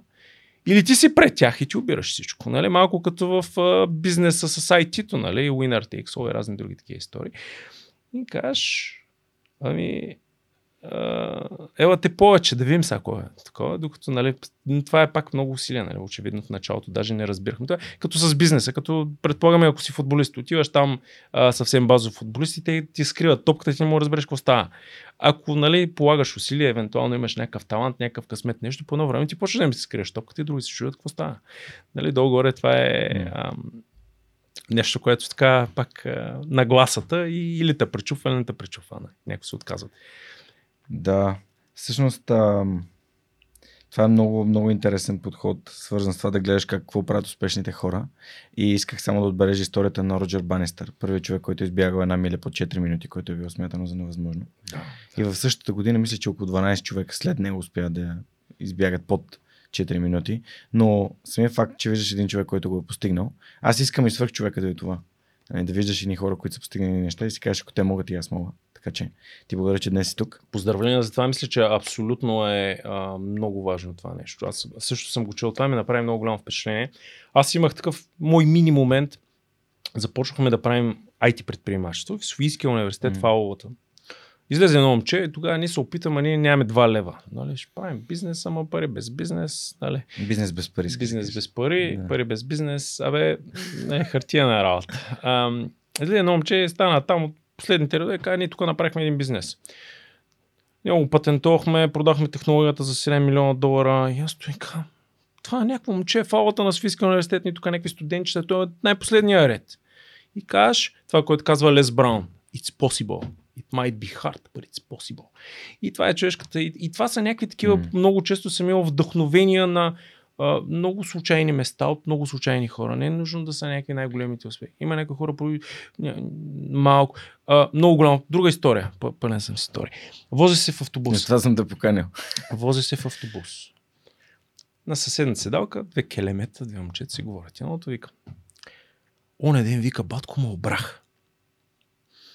Вика, баси, как можаха да му оберат? Вика, сеха ми златното ланче на мене. Вика, аз вика, цяло лято бачкам, като барман ли какво разправя да си го купя. И добавя следното нещо, което ме, ме прави страхотно голямо впечатление. Той каза, е, що за хора са тия, вика? Аз искам да имам златен ланец и съм сафанал, вика, и бачкам по четиринайсет часови смени, за да изкарам пари да си купя ланец. Не хора да убирам хората с нощове по улиците. И гледаш, момчето глуповато такова, обаче ме прави голямо впечатление, много позитивно, вдъхновяващо, кажеш, ето човек как мисли. Той каза, аз полагам усилия, работя, имам цел, изпълнявам я, обаче по хубав начин. Не отива да го грам. Малко преди това бяха тръгнали да ме обират пак, подобно, така история, а, по улицата и така някакви да ми вземат. Нали, и ми направи страшно голямо впечатление. Съвсем скромно момче, събрал всичките си пари и си купил ланец за сто лева. Нали? Обаче каза, аз с честен труд ходих, работих и си го изкарам, не съм тръгнал по улиците. И това ме прави голямо впечатление. Неща, които те вдъхновяват в автобуса. И казваш, ето, достоен човек. Човек, като аз искам да стана, като порасна. Нали? Може да не е за сто лева, може да кажеш, аз искам да отида и да даря, да направя нещо. И сега има доста хора, които в момента, нашите съдружници от SiteGround също, които помагат за екосистемата и дават пари. Mm. Аз съм голям фен на това, как България преди Uh, стотина години първите големи бизнесмени след mm. uh, падането на турското робство, ти казват, ние ще дадем пари, ще направим Софийския университет. Yeah. Минаха сто години, докато нашите предприемачи почнаха да отиват и да дават пари, да правят нещо значимо, което е страхотно. И това са примери за подражание. Yeah. Включително като човек в автобуса, който може да те mm. провокира да кажеш, ето такъв искам да стана, ето такъв. Това съм аз, да, да резонираш, да кажеш, ето това съм аз. Провокирам те да разбереш кой е... А... Пенчо Семов от mm-hmm. Габрово, за да разбереш, че всъщност и, и да има и други предприемачи, които са дарявали пари и са правили добро и са били истински филантропи, а просто системата ги изтрива. Да. От лога. Нали? Просто да. Казва, това не са добри примери за обществото, в което искаме да живеем. Да. А, за жалост има такива примери. А, и моят приятел м- Иво Кунев има една от историите в неговата книга Забравените истории на България, седем урока за лидерство, което е само в аудио вариант. А, там е разказано именно историята на, на Пенчо Семов и а, неговата мантра за живота. Любов, mm-hmm. труд, постоянство. Да. Така че, а, радвам се, че, да. Да, радвам се, че си днес тук и за финал искам да ти задам, Бояне, този въпрос вече така съвсем естествено стигнахме до него. Как според теб да направим България едно, по, едно по-щастливо, едно по-добро място?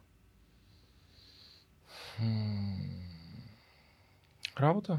Работа. Усилия. Усилия. Защото аз работа никога не използвам в подкаста и затова... Работа за мен е малко мръсна дума, защото тя има конотацията, ще се фанем да работим за някой или... Ам... Няколко са според мен. Какво аз съм видял да работя за мен и изповядвам като ценност и мисля, че е полезно. А, да се стремим да сме най-добрите в това, което правим. Ние винаги сме искали сме най-добрите в света в това, което правим. Естествено ли сме били а, знаете, в щатите има, т.е. в а, световната теория има топ пет процента, топ едно процент, т.е. пет процента най-добри и едно процент най-добри. Ние винаги сме се стремели да сме в едно процент най-добри в нашата индустрия. Естествено сме почнали сигурно от сто и три процента и сме прогресирали много, сега сме в двайсет процента добрия случай, нали, но определено голям прогрес. Работа върху себе си, което е усилие, което е визия. И когато го правиш това,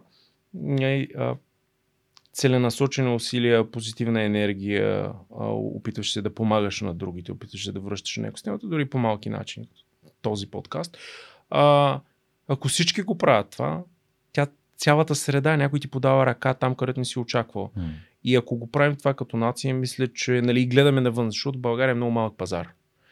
Хубавото в България е, че ние можем в момента отворено да гледаме кои са най-добрите практики и се опитаме да а, ги взаимстваме, дори да ги подобрим най-добрите практики и виждаме кои не са толкова добрите и можем да се опитаме да ги а, елиминираме. Тоест, а, България, когато влезе в Европейския съюз и се отвориха пазарите, ние много бързо се развихме, защото можехме да видим и да копираме директно ноу-хау и хора да привлечем, които са извървели този път петдесет години преди нас и ние сега за десет години да наваксаме трийсет от тях, петдесет не можеш да ги наваксеш, mm. но това вече в момента се случва, това е нагласа, това си е доста работа, това е желание и това е нещо, което според мен е, ам, ако всички го правим, нали, голяма част от хората, а, това просто издига цялата система. Супер. А, благодаря ти, че беше днес с нас. Уважаеми зрители и слушатели, на гости им беше Боян Иванов, съосновател на StorPool, а, преди StorPool Storage, сега само StorPool. Обратното. Storage. Сега добавихме Storage, да знаят хората. StorPool Storage. StorPool Storage, а, продуктова компания, създадена в България, която се стреми да е най-добрата в света в това, което прави. А благодаря ти за личния пример и за нещата, които правите и всъщност този етикет на успеха в България, който слагате и а, изграждате тази репутация. Това беше всичко от нас за тази седмица. Надявам се, че епизодът е бил а, изключително вдъхновящ и за вас, така както беше за мен. Знаете как може да ни подкрепите, основно разпространете това сред вашите приятели и хора, които наистина би имали, биха имали а, интереса и всъщност биха почерпили а, вдъхновение а, или пък знания, или пък а, някоя друга книга от разговора, който проверихме с Боян. Ако искате да ни подкрепите, може да го направите през, през сайта на Сръх човека и ако имате каквито и да въпроси, може да ми пишете. Лично отговарям на всички от тях. А, благодаря ви отново, че бяхте с нас през миналите повече от два часа и половина и до следващия вторник. Чао, чао!